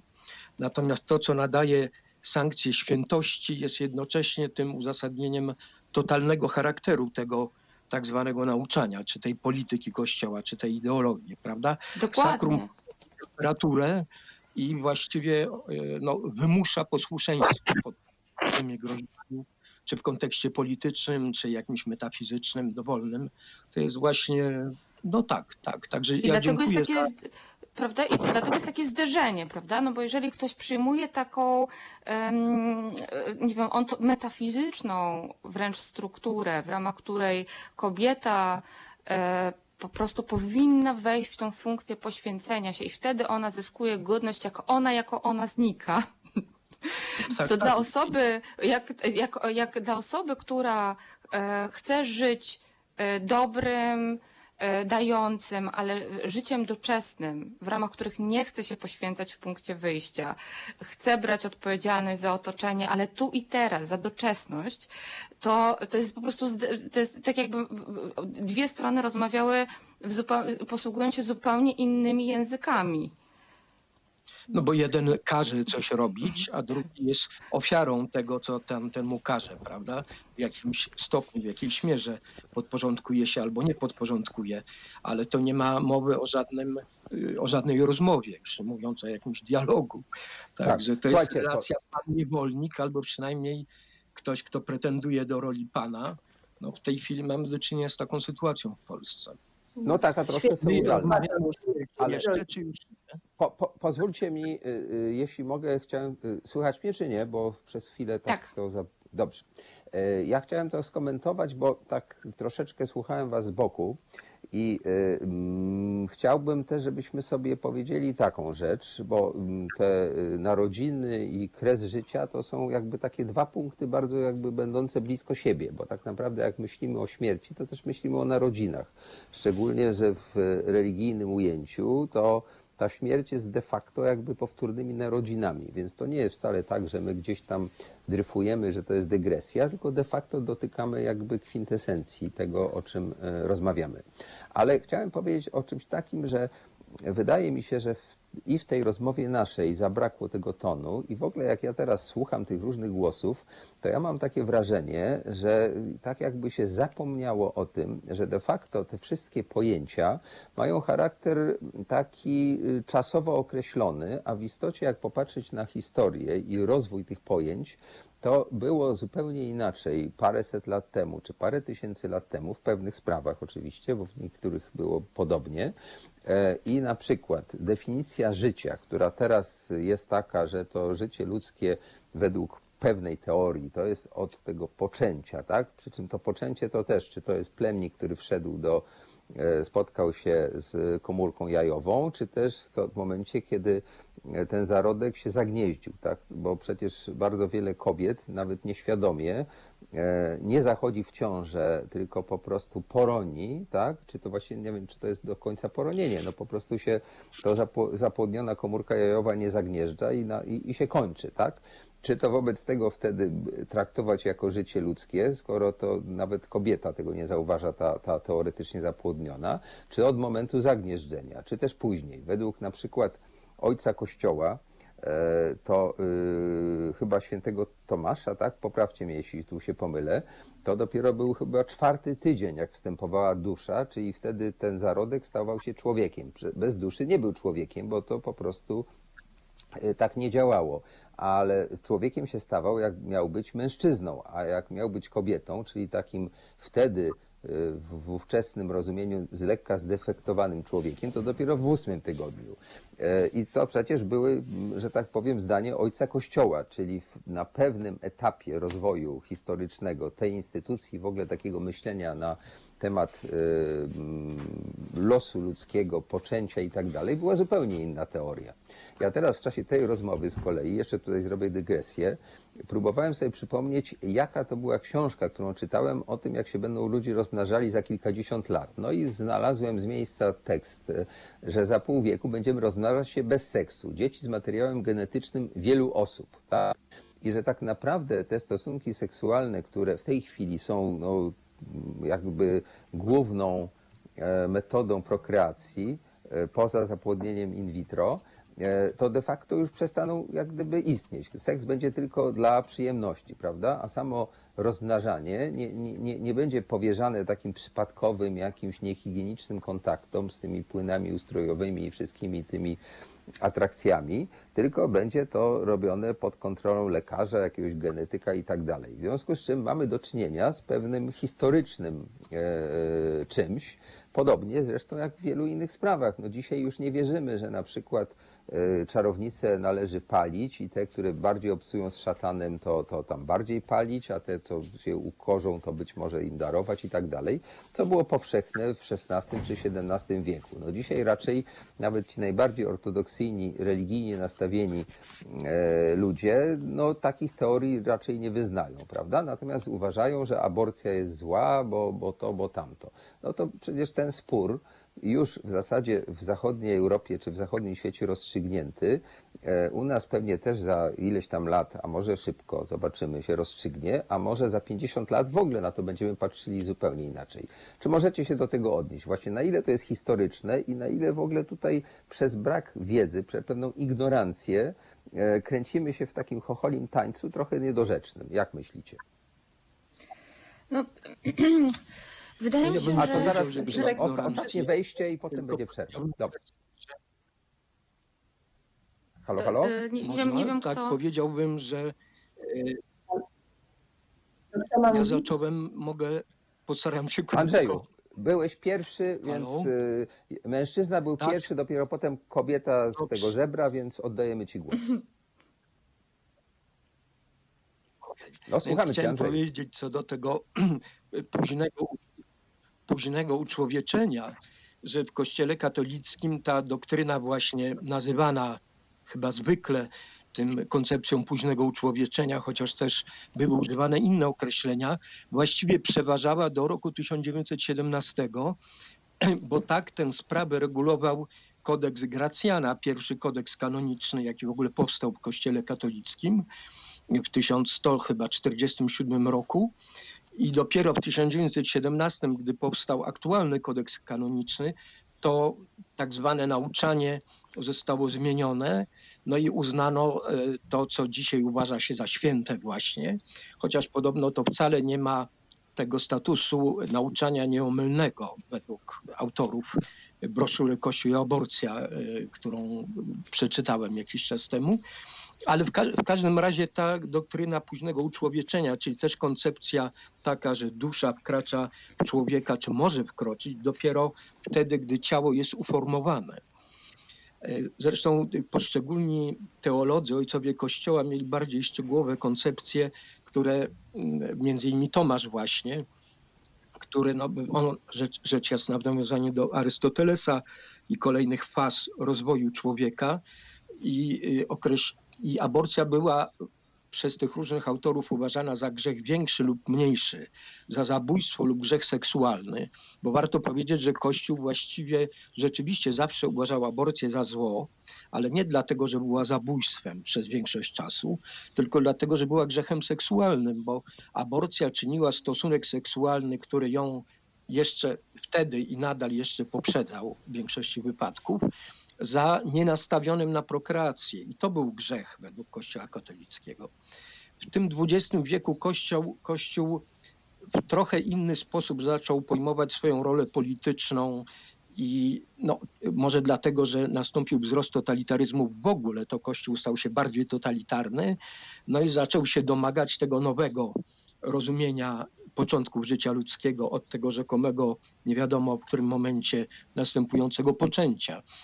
I, I no sam Kościół, ja myślę, że nie z ignorancji, tylko motywowany politycznie, ponieważ tak jak tu sugeruję, albo mówię wprost lub nie wprost, moim zdaniem tu prawie cały czas we wszystkich wątkach obecny jest ten moment polityczny, o którym, tak jak powiedziałem, już Critias pisał, w którym upatrywał jakby głównej motywacji do stworzenia doktryny religijnej. Ja nie wiem, czy się z tym zgadzam, czy nie, ale to na pewno gra ważną rolę.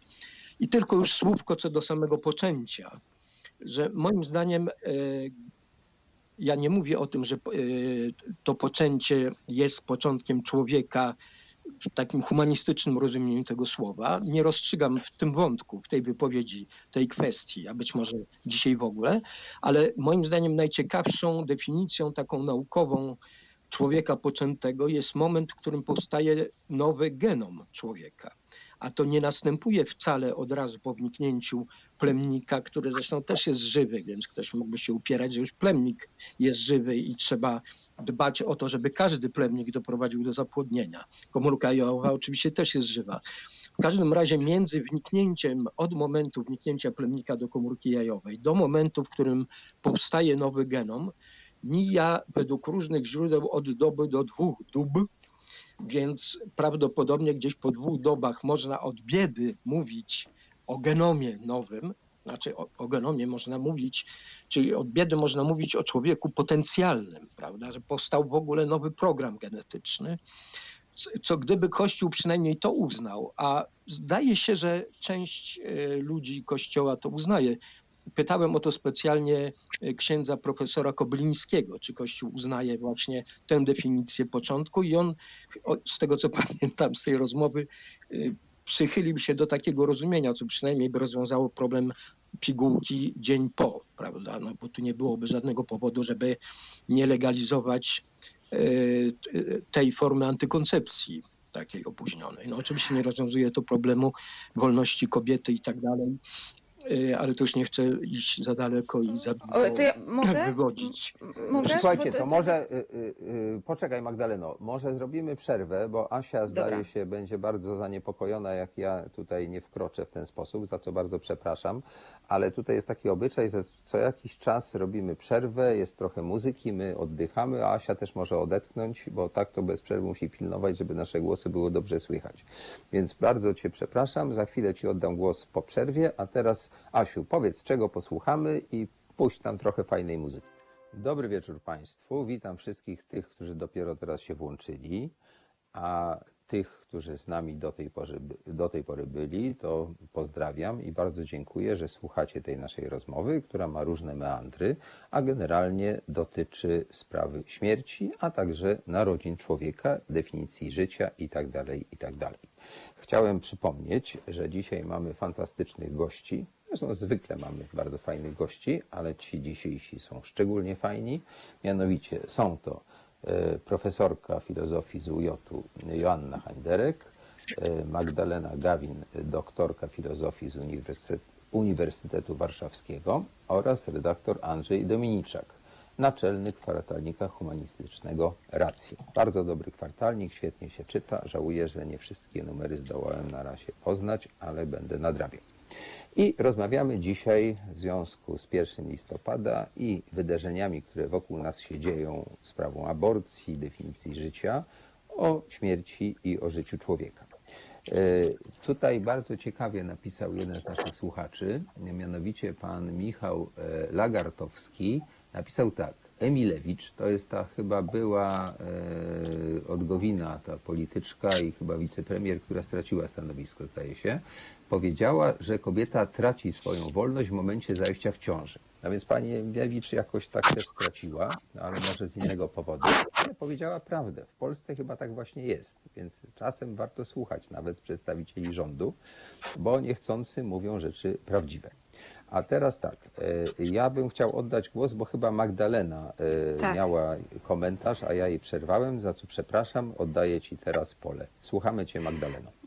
Tak, chciałam się odnieść do tego, co, co, co powiedział Andrzej i chciałam zwrócić uwagę na jakby kilka spraw. To znaczy, po pierwsze jest tak, że możemy sobie opisać cały proces mm, właśnie zachodzenia w ciążę, rozwoju płodu, tych wszystkich etapów i tak dalej, i tak dalej. I to jest jakby jeden wymiar po prostu opisu biologicznego, e, także medycznego. Proszę bardzo. I to jest jakby jedna sprawa. Druga sprawa to jest jak my będziemy, e, nie wiem, ja- jakiego rodzaju oceny moralne będziemy formułować w związku z, z tym procesem i ewentualnymi decyzjami dotyczącymi e, utrzymania ciąży, przerwania ciąży i tak tak. To jest jakby, to jest drugi wymiar, tak? I możemy sobie oceniać moralnie.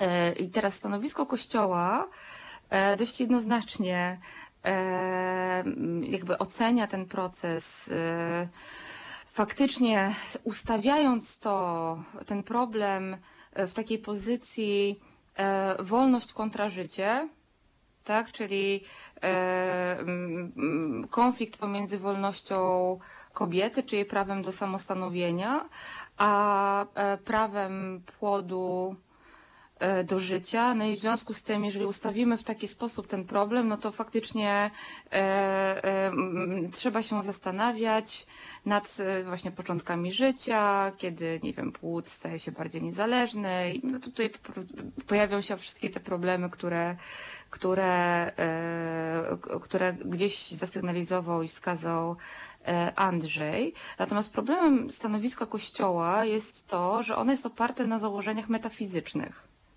Prawda? Czyli nie chodzi po prostu o życie, tylko chodzi o duszę. To jest założenie metafizyczne. E, I ono jest charakterystyczne dla jakiejś religii. I to jest, to jest pewien problem, e, bo my nie musimy uznawać tych założeń metafizycznych. Możemy jakby przyjąć zupełnie inne.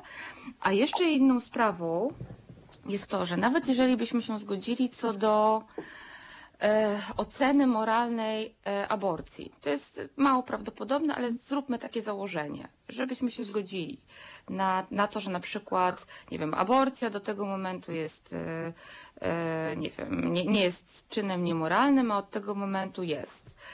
To pozostaje jeszcze jeden problem, to jest kolejny wymiar. Czy państwo ma prawo mm, ujmować powiedzmy te normy moralne w ramach ustaw. Czyli czy ma prawo e, kontrolować procesy reprodukcyjne obywateli. I to jest zupełnie też inny problem. Bo równie dobrze moglibyśmy powiedzieć, że nawet jeżeli, e, nawet gdybyśmy ocen, ocenili aborcję negatywnie moralnie, to wciąż moglibyśmy uznać, że państwo nie powinno ingerować w ten, e, w, w, w ten proces.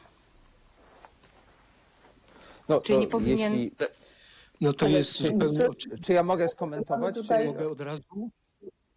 sekundeczkę. To pierwszy był Andrzej. Wolałbym, ja ja mam coś tutaj innego do powiedzenia.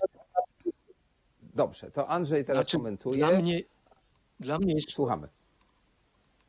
Dla mnie jest oczywiste, że państwo nie ma takiego prawa i to nie od dzisiaj jest to dla mnie oczywiste, ale od lat. Tu chciałem powiedzieć coś już zupełnie nie psychologicznego, ale politycznego, co jakoś może warto powiedzieć w kontekście kryzysu, z jakim w tej chwili mamy do czynienia w Polsce i y, żeby dodać do tego obrazu, który mamy tu i teraz, obraz taki trochę bardziej historyczny. Ja jeszcze w latach 90., ale nie pamiętam dokładnie kiedy, rozmawiałem dokładnie o tym problemie z ówczesnym premierem Cimoszewiczem. No, jakoś związanym mniej lub bardziej z lewicą i podałem mu przykład konstytucji, o ile pamiętam, Litwy. No to jak przed chwilą powiedziałem, było dość dawno. Mam nadzieję, że się nie mylę. Na pewno y, albo Litwy, albo jednej z republik bałtyckich, gdzie wprost w konstytucji jest mowa o tym, że religia Oczywiście nie pamiętam co do słowa, ale sens jest taki, że religia e, czy wyznanie nie może być podstawą do ograniczenia praw i wolności człowieka. I proponowałem, żeby ten zapis albo podobny znalazł się w polskiej konstytucji. Na to usłyszałem, niech pan mi nie zawraca głowy z konstytucją Litwy, tak jakby mi chodziło o to, że to akurat jest konstytucja tego czy innego kraju, a nie o samą zasadę. I tu przy tej okazji może pół zdania ogólniej, że jednak sytuacja, w jakiej teraz się znaleźliśmy, oczywiście jest wynikiem konkretnej polityki, konkretnej, faszyzującej moim zdaniem partii politycznej, plus jej partnera ideologicznego, ale, że tak powiem, podbrzusze miękkie, społeczno-kulturowe zostało przygotowane przez ostatnie 30 lat z niewielkim, prawie 30 lat, z bardzo niewielkim wyjątkiem w roku 96, gdy SLD akurat nie pod e, przewodnictwem Cimoszewicza na chwilę zalegalizowało aborcję na żądanie. Także tu odnosząc się bezpośrednio do tego, co Magda powiedziała, oczywiście państwo nie ma i to uznał Kościół katolicki i wszystkie inne kościoły w gruncie rzeczy poza Maltą i Polską i tymi San Marino i chyba jeszcze jakimś e, księstwem, gdzie nawet nie wiem, czy to akurat bezpośrednio Kościół katolicki sprawił, że aborcja też nie jest na żądanie do któregoś 12 czy 24 tygodnia, ale we wszystkich, że tak powiem, prawdziwych państwach europejskich, demokratycznych, demokraty, de, demokratyczno-liberalnych, to znaczy takich, w których demokracja nie może być tyranią większości i nie jest tyranią większości to jest oczywista zupełnie rzecz. Nigdzie Kościół katolicki już od lat 80. mniej więcej, gdy aborcję zalegalizowano, aborcję na żądanie albo de facto na żądanie zalegalizowano, nigdzie już Kościół katolicki z tym nie walczy. Ja sam rozmawiałem na przykład na lekcji religii w Hadze Holenderskiej e, z pastorem i z młodzieżą katolicką, która wyśmiewała w ogóle tego typu żądania, to było nie, 15 lat temu i tak dalej. Także tu Kościół, tak zwany Kościół katolicki w Polsce, to w gruncie, w gruncie rzeczy nie ma wielkiego związku z katolicyzmem europejskim. To jest bardzo polski Kościół katolicki, skrajnie dogmatyczny i skrajnie autorytarny, organizacja ideologiczno-polityczna, a właściwie niereligijna, moim zdaniem. To tak, Dokładnie, to ja, prawda? I teraz, czyli Wszyscy właśnie mogli przybyć... zamilkli, ale Nie, właśnie to chodzi o to, że... A, przepraszam, Joanna chce coś powiedzieć chyba. dobrze, to dajmy głos Joannie, bo Kraków też czasem może tu coś nam wnieść do dyskusji. Prosimy Joanno. Halo? Znaczy dwie rzeczy, bo pierwsza, e, wydaje mi się, że tu bardzo dobrze wychodzi e, jednak e, ta to, totalność władzy w tym momencie, kiedy zaczyna wchodzić w mariaż z Kościołem, czy Kościół, prawda, wzmacniający władzę świecką daje ten efekt totalny. E, I mm, w tym też sensie e, sytuacja polska jest specyficzna, bo mm, to nie jest pierwszy rząd, e, który mm, no, ma czułe stosunki z Kościołem, przy czym, no, jak dobrze wiemy, PiS, zwłaszcza w tej takiej opcji toruńskiej, jest niesamowicie zindoktrynowany i bardzo mocno gra tą kartą Kościoła, więc kościelną, więc w sumie nie dziwi, że dyskusja o, e, o aborcji wraca i wraca i wraca, bo od w zasadzie 89 Polska jest e, krajem e, bardzo silnie podporządkowanym indoktrynacji katolickiej i to właśnie w takim wydaniu bardzo konserwatywnym. To jest choćby to brzemię, które dźwigamy pokolenia Jana Pawła II, bo to, to jest właśnie kolejny taki mit, który powoduje, że my nie jesteśmy w stanie jakby wyjść e, z pewnych dyskusji, które Europa czy w ogóle kultura zachodnia ma już za sobą. I tu jest druga kwestia, bo wcześniej, Konradzie, wspomniałeś e, o takim, powiedziałabym, złotym śnie transhumanistów, e, czyli takiej wizji, w której jeszcze trochę, a dzięki rozwojowi technologii, medycyny, e, my będziemy zupełnie inaczej funkcjonowali. Nasze narodziny i śmierć będą nie pod władzą biologicznych e, czynników, tylko właśnie technologicznych. E, To jest coś, e, na co zwraca uwagę Max Moore, Nick Bostrom, prawda, Ray Kurzweil, to jest cała, prawda, tutaj klasa e, transhumanistycznych e, myślicieli, E, ale myślę, że e, to pokazuje, jak bardzo właśnie Polska jest gdzieś, e, czy zaczyna być przez to nawracanie tych takich e, starych, przedyskutowanych już kwestii i e, tak naprawdę odrzuconych problemów, no choćby z aborcją, jak bardzo stajemy się gdzieś na marginesie e, świata, prawda? Czyli zamiast dyskutować o tym, e, co naprawdę jest, jest poważne, czyli o choćby skutkach ingerencji technologii w nasze e, życie, czy, czy zamiast dyskutować o zmianach klimatycznych, zamiast dyskutować o możliwościach, jakie daje nam e, technologia, a przecież e, te, ta zmiana w stosunku do choćby e, płodzenia, rodzenia, prawda, czyli, czyli te zmiany genetyczne, e, czy sama kwestia śmierci. Przecież żyjemy coraz dłużej i nie, jeżeli ten sen ma- transhumanistów się ziści, my będziemy żyli coraz dłużej, prawda? Niektórym transhumanistom wręcz nieśmiertelność się marzy. No nie, nie sądzę, żeby to nawet egzystencjalnie było możliwe. Natomiast e, no, my całkowicie prawda, pozostajemy poza e, tymi dyskusjami, poza tymi problemami, tak jakby świat e, nie toczył się do przodu, tylko gdzieś zaczasnęliśmy się w takim grajdołku mentalnym i ciągle opowiadamy prawda, o, o tej powinności kobiety, czy o roli prawda, e, kobiety w perspektywach XIX-wiecznych, e, czy wręcz czasami średniowiecznych i cały czas mówimy z perspektywy religijnej, a tak jak Magda zauważyła, no tutaj wielki problem e, to problem metafizyki, no ale to jest przecież tylko i tylko pewna narracja, która w zasadzie z, nauką czy z naszą rzeczywistością nie ma nic wspólnego. E, I to jest e, drugi problem tego takiego zaczaśnięcia mentalnego ludzi. Ja mam cały czas nadzieję, że to, że mm, i kobiety, i mężczyźni, i młodzi ludzie wyszli na ulicę i teraz e, tak konsekwentnie e, protestują, e, to może chociaż te tematy się zmienią i, może zaczniemy mówić o tym, co naprawdę jest istotne, a nie ciągle będziemy walczyć z jakimś naszym mentalnym więzieniem. To Właśnie, bo na jeśli przykład mogę, mo- to... y, y, Dobrze, Magdaleno, ale to krótko, bo niedługo zmierzamy do finału. Ja jeszcze chciałem pewien komentarz tutaj wygłosić, ponieważ robiłem zdjęcia filmowe w ciągu ostatnich kilku dni i to się bardzo łączy z tym, o czym w tej chwili rozmawiamy. Ale słucham, bo nie chcę ci przerwać, bo pewnie coś ważnego masz do powiedzenia. No nie wiem, czy takiego ważnego, ale chodzi o to, że właśnie faktycznie jest tak, że e, coś się zmienia. A propos tych ważnych tematów, to e, e, jednym z takich tematów jest na przykład jakość życia.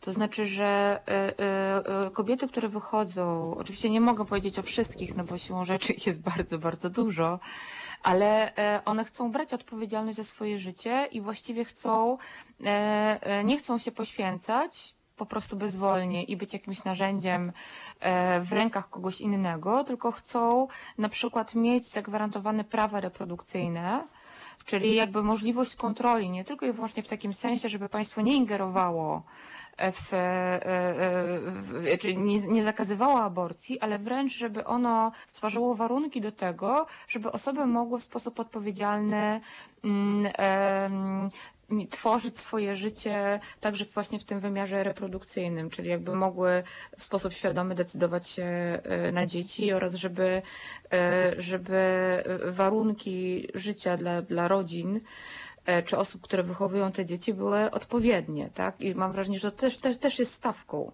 prawda? I to też się oczywiście wiąże z całym szeregiem innych e, kwestii. Tutaj się absolutnie nie zgadzam z Joanną, że takie wracanie do tych tematów, które są e, tematami z gruntu teologii, e, gdzie po prostu teraz będziemy rozważać, kiedy ta dusza, czy ta dusza, czy to życie, kiedy się ono zaczyna i tak dalej, ono w ogóle przenosi nas na jakiś temat, który jest y, być może nie- nie- niedobrym tematem, bo być może właśnie znaczy, powinniśmy się zastanawiać nad, mm, e, nad y, życiem, a nie e, jakością tego życia, tak? Czy nad życiem doczesnym, a nie nad, y, nad samym faktem biologicznym e, egzystencji bez namysłu nad tym, jak ona wygląda.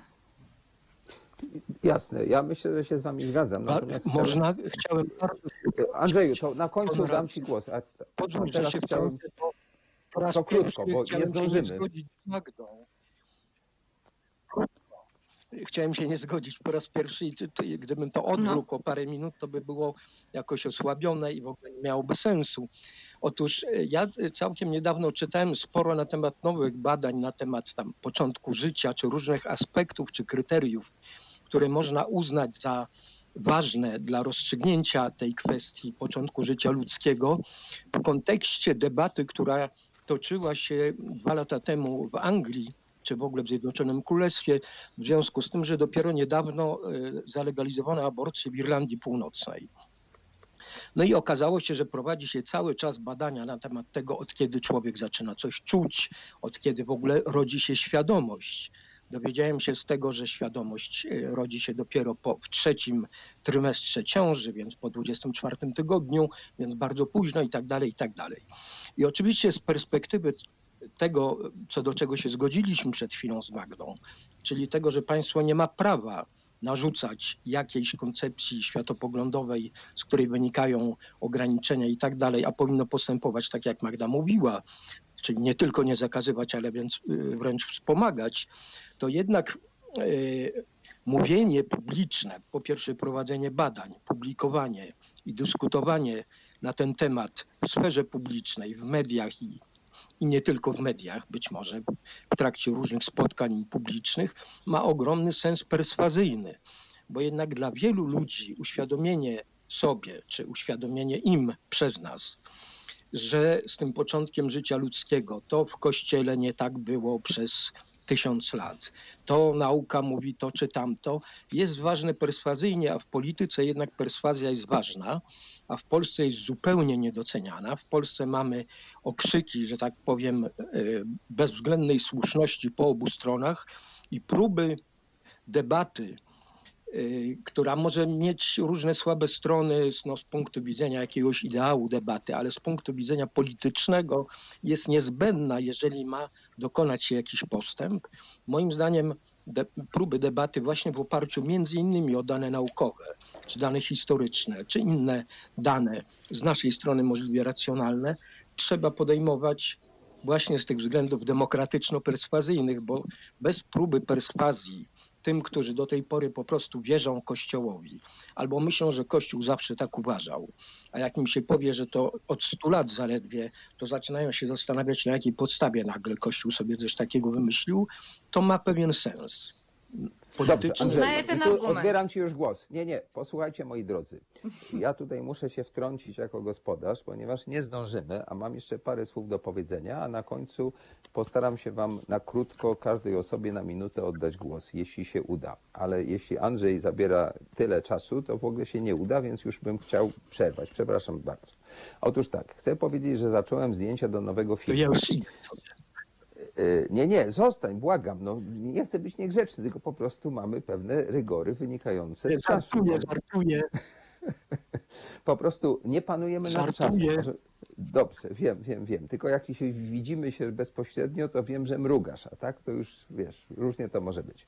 W każdym razie tak, zacząłem zdjęcia do nowego filmu, ale nie jest ważne, że ja zacząłem, tylko że obserwując tych młodych ludzi, zrozumiałem, że oni są już zupełnie innym pokoleniem i te problemy, nad którymi my się teraz pochylamy, być może będą ich interesowały, interesowały a być może nie ale towarzyszyłem z kamerą przez jakiś czas y, i w środę, i w piątek tym tłumom, które chodziły po Warszawie, które krzyczały i rzeczy śmieszne, i wulgarne, i mądre, czasem mniej mądre, ale generalnie ci ludzie chcą być podmiotowo traktowani. Chcą mieć taki kraj, taki świat, jaki y, im się wydaje, że im się należy. I oni mają rację. To jest przyszłość. I zarówno ci politycy, którzy teraz tam siedzą w alejach ujazdowskich czy w innych bunkrach, jak i nawet my nie będziemy mieli już na to wielkiego wpływu. Ci młodzi ludzie wiedzą lepiej, ich jest więcej, oni są przyszłością. E, Robiłem zdjęcia pod kościołem Świętego Krzyża, tam vis-a-vis uniwersytetu. Tam stały dwa szeregi policji. E, Tak jak w wierszu Norwida, e, i wojska, i policja, i umundurowani, i jedno tam dwupłciowi, czy jakoś tam nie umiem dokładnie zacytować. E, Był odprawiany różaniec, a ci młodzi ludzie tam przejeżdżali na hulajnogach i w ogóle na to nie zwracali uwagi. To było najciekawsze, że tak naprawdę stało parę osób z jakimiś tam transparentami czy napisami, zarówno tymi y, y, jak gdyby prolajfowymi, czyli zabraniającymi aborcji, jak i także tymi, którzy byli za wolnością. Też, żeby jasno było powiedziane, nikt nie jest zwolennikiem aborcji. To w ogóle jest brednia. Są zwolennicy pro-choice, czyli prawa wyboru kobiety, bo aborcja jest pewnym zabiegiem, y, czasem koniecznym, czasem tragicznym nawet, ale y, jest możliwością, którą kobieta ma wy, wy, wybrać w konsultacji z lekarzem. A nikt nie jest zwolennikiem aborcji, bo to jest trochę tak, jakbyśmy byli zwolennikami śmierci. Nikt nie jest zwolennikiem śmierci, ale wszyscy i tak umrzemy.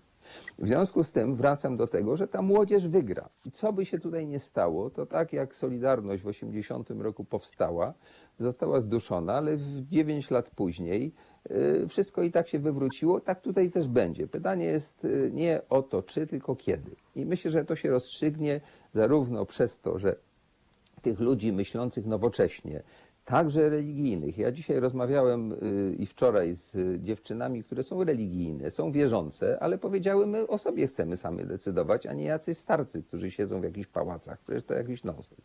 Więc wydaje mi się, że to jest oczywiste. Pytanie tylko kiedy. I teraz chcę na koniec powiedzieć tak, że ze względu na ten film, który zaczynam, y, on będzie opowiadał o tym, co się tu wokół nas dzieje. Będzie to jakby dalszy ciąg filmu Dobra Zmiana albo Make Poland Great Again bo zrobiłem dwa lata temu, czy właściwie dwa lata temu były premiery, robiłem to przez kilka lat, od 2015 roku, takie filmy opisujące polską rzeczywistość. Więc teraz mam nadzieję, że mi się uda, negocjuję z tymi telewizjami, z którymi współpracuję, żeby mi dali środki, żebym mógł to robić, ale i tak zacząłem już własnym sumptem. I prawdę mówiąc, nie bardzo będę miał czas, nie wiem czy go wykroję i na ile na dalsze działania w radiu. Dlatego bardzo chcę podziękować dzisiaj Kubie Wątłemu, że dał mi szansę, że tutaj przez rok pracowałem, robiąc to najlepiej jak umiałem, bardzo się starałem i wielkie dzięki, że ta stacja powstała i że mogłem robić coś, czego w życiu jeszcze wcześniej nie robiłem, bo po prostu byłem filmowcem, scenarzystą, pisarzem, a nie byłem radiowcem. Więc wielkie dzięki. Z drugiej strony jest wielkie zamieszanie wokół tego radia, mnóstwo różnych kłótni i ja w to nie chcę wchodzić. Ja uważam, że ja wiem za mało, w związku z czym ani nie będę oceniał, kto ma rację, kto tutaj zawinił i tak dalej. Myślę, że też przejmą tutaj władzę młodzi ludzie, którzy poprowadzą to radio w nową, fantastyczną stronę. Będę temu kibicował. Natomiast ja dostałem propozycję i prawdopodobnie z moimi starszymi kolegami, takimi jak Marcin Celiński, będę działał w resecie obywatelskim. Więc ci słuchacze, którzy będą chcieli mnie dalej słuchać i moich gości, ich zapraszam tam, ale y, nie gwarantuję, jak długo będę mógł to robić, bo jeśli film mnie pociągnie, to wtedy po prostu muszę robić film, bo to jest dla mnie najważniejsze, bo to jest coś, co jest jakby podstawą mojego istnienia jako, bo ja wiem, opisywacza tej rzeczywistości. E, także od wtorku zapraszam o 19. Nie wiem, ile razy będę mógł to zrobić. Jeszcze w ten wtorek na pewno to zrobię, bo mnie Marcin zaprosił, chcę tam zadebiutować. A tutaj jeszcze raz pięknie dziękuję. Mam nadzieję, że to radio będzie e, e, dalej się rozwijało. To teraz Wam oddaję głos na koniec. Halo? Tak, żeśmy zamilkli. Kto pierwszy? E, to może ty, Na Andrzeju. początku a i na końcu piękna Sandra. Dobrze, to króciutko. Po pierwsze, to nieprawda, że nikt nie jest za aborcją. Nie twierdzę, że ja jestem, ale na łamach racji e, poprzedniego numeru ukazał się artykuł pod tytułem Jestem za aborcją, a nie tylko za wolnym wyborem amerykańskiej filozofki.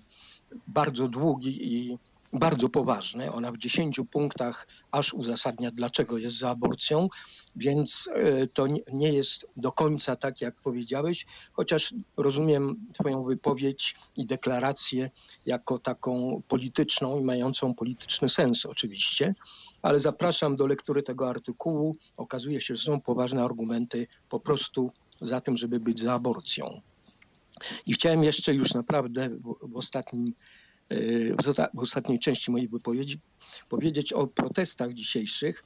Znaczy chciałem się jakoś pochwalić, że e, ja przewidziałem te protesty pięć lat temu, ogłaszając w internecie w rozmowie z koleżanką rewolucję ateistyczną w Polsce, która to rewolucja moim zdaniem toczy się wcale nie od tygodnia, tylko właśnie od tak naprawdę śmierci papieża w poszczególnych fazach. Najpierw to było otworzenie się mediów, tych mainstreamowych, gazety wyborczej na przykład, która w latach 90. zwalczała ateizm po prostu czynnie, w szczególności pismo bez dogmatu, w którym miałem honor e, być członkiem redakcji razem z profesorem Stanosz, profesorem Chwedyńczukiem i tak dalej. Gazeta się otworzyła, inne media, nawet chyba wcześniej Newsweek na krytykę Kościoła i nawet na promocję ateizmu. No potem kolejne media i kolejne grupy y, popularyzowały no, albo ateizm, albo krytykę Kościoła, albo model państwa świeckiego i tak dalej. To wszystko się rozwija, a od powiedzmy pięciu czy siedmiu lat ta sekularyzacja i ateizacja postępuje tak szybko, że według niektórych badań najszybciej na świecie, aż wreszcie ta rewolucja, która się do tej pory dokonywała podskórnie, wyszła na ulicę.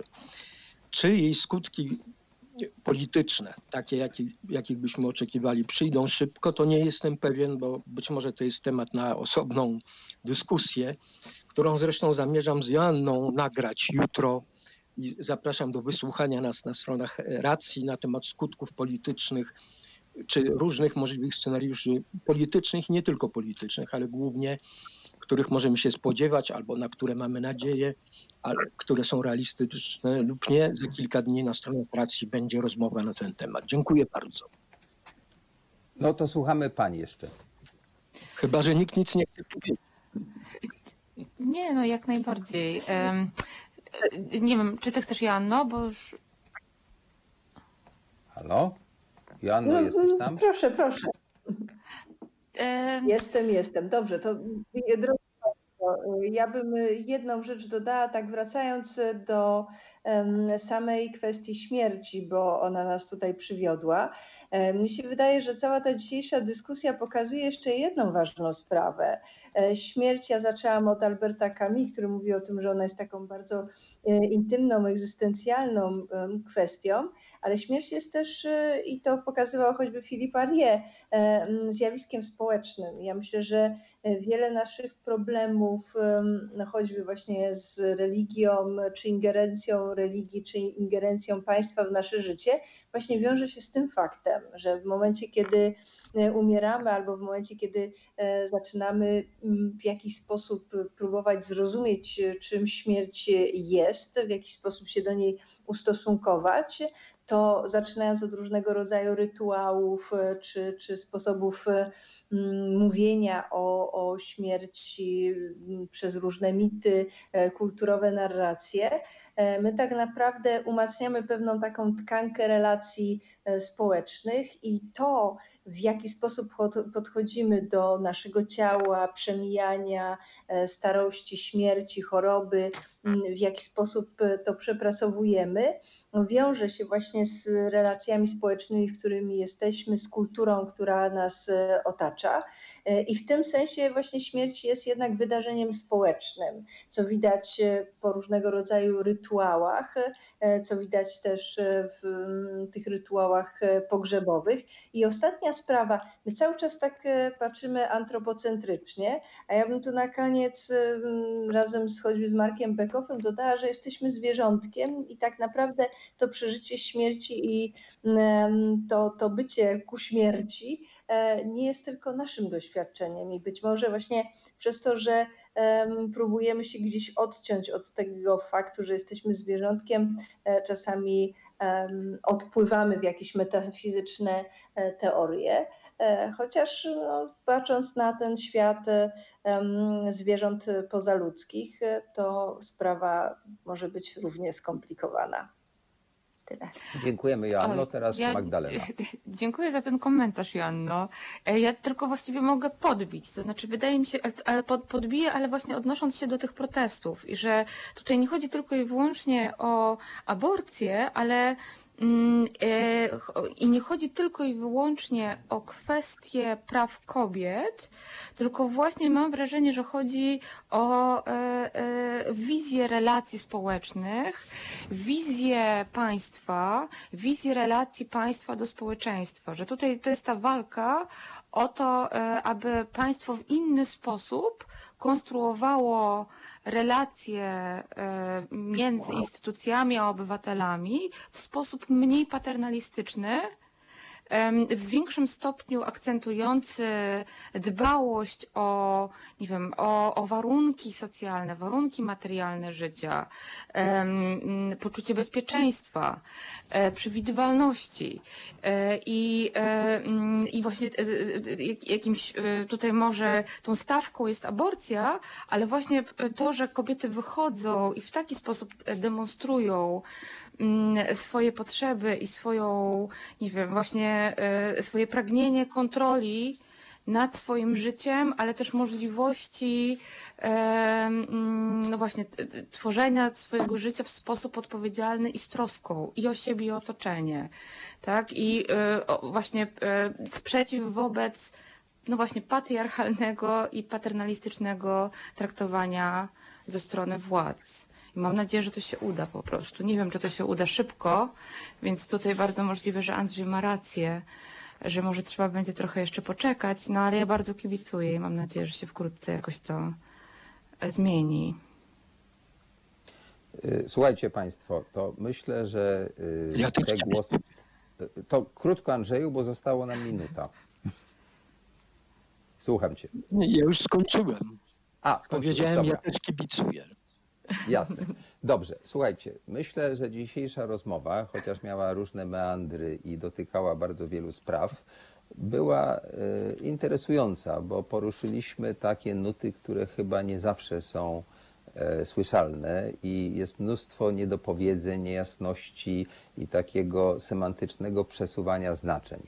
E, Zarówno te pojęcia takie jak życie czy, czy ochrona życia, jak i aborcja są rozmaicie definiowane w różnych gazetach, w różnych mediach, a trzeba po prostu sięgnąć do, że tak powiem, początku i jasno powiedzieć, pojęcie życia jest w pewnym sensie uznaniowe i nie wiadomo, kiedy ono się zaczyna, a tak naprawdę to jest ten, zgodnie z prawem, moment narodzin człowieka. Czyli to wszystko wcześniej jest pewnego rodzaju spekulacją. Oczywiście opartą w części na naukowych przesłankach, a w części na przekonaniu, które wynika z wiary. I tutaj nic innego w tej chwili sobie powiedzieć nie możemy. E, Myślę, że to się naprawdę wkrótce rozstrzygnie i tak jak cały świat, ten cywilizowany, normalnie do tego podchodzi, tak i w Polsce będzie, bo dlaczego my mamy być jakąś taką dziwaczną wyspą? No, chcemy być Koreą? Chyba nie, tą północną, może raczej wolimy być południową. E, Także słuchajcie, bardzo Wam dzisiaj dziękuję. Dziękuję e, wspaniałym ekspertom, którzy dzisiaj nam pomogli zrozumieć więcej na temat śmierci i życia.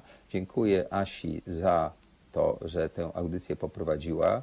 Dziękuję Kubie Wątłemu za to, że mogłem w tym radiu przez rok działać i e, mam nadzieję, że może jeszcze kiedyś w takim składzie jak dzisiaj będziemy mogli się spotkać, jak nie tu, to tam i zobaczymy, co przyszłość przyniesie. Życzę wszystkim e, miłego wieczoru i dobranoc Państwu.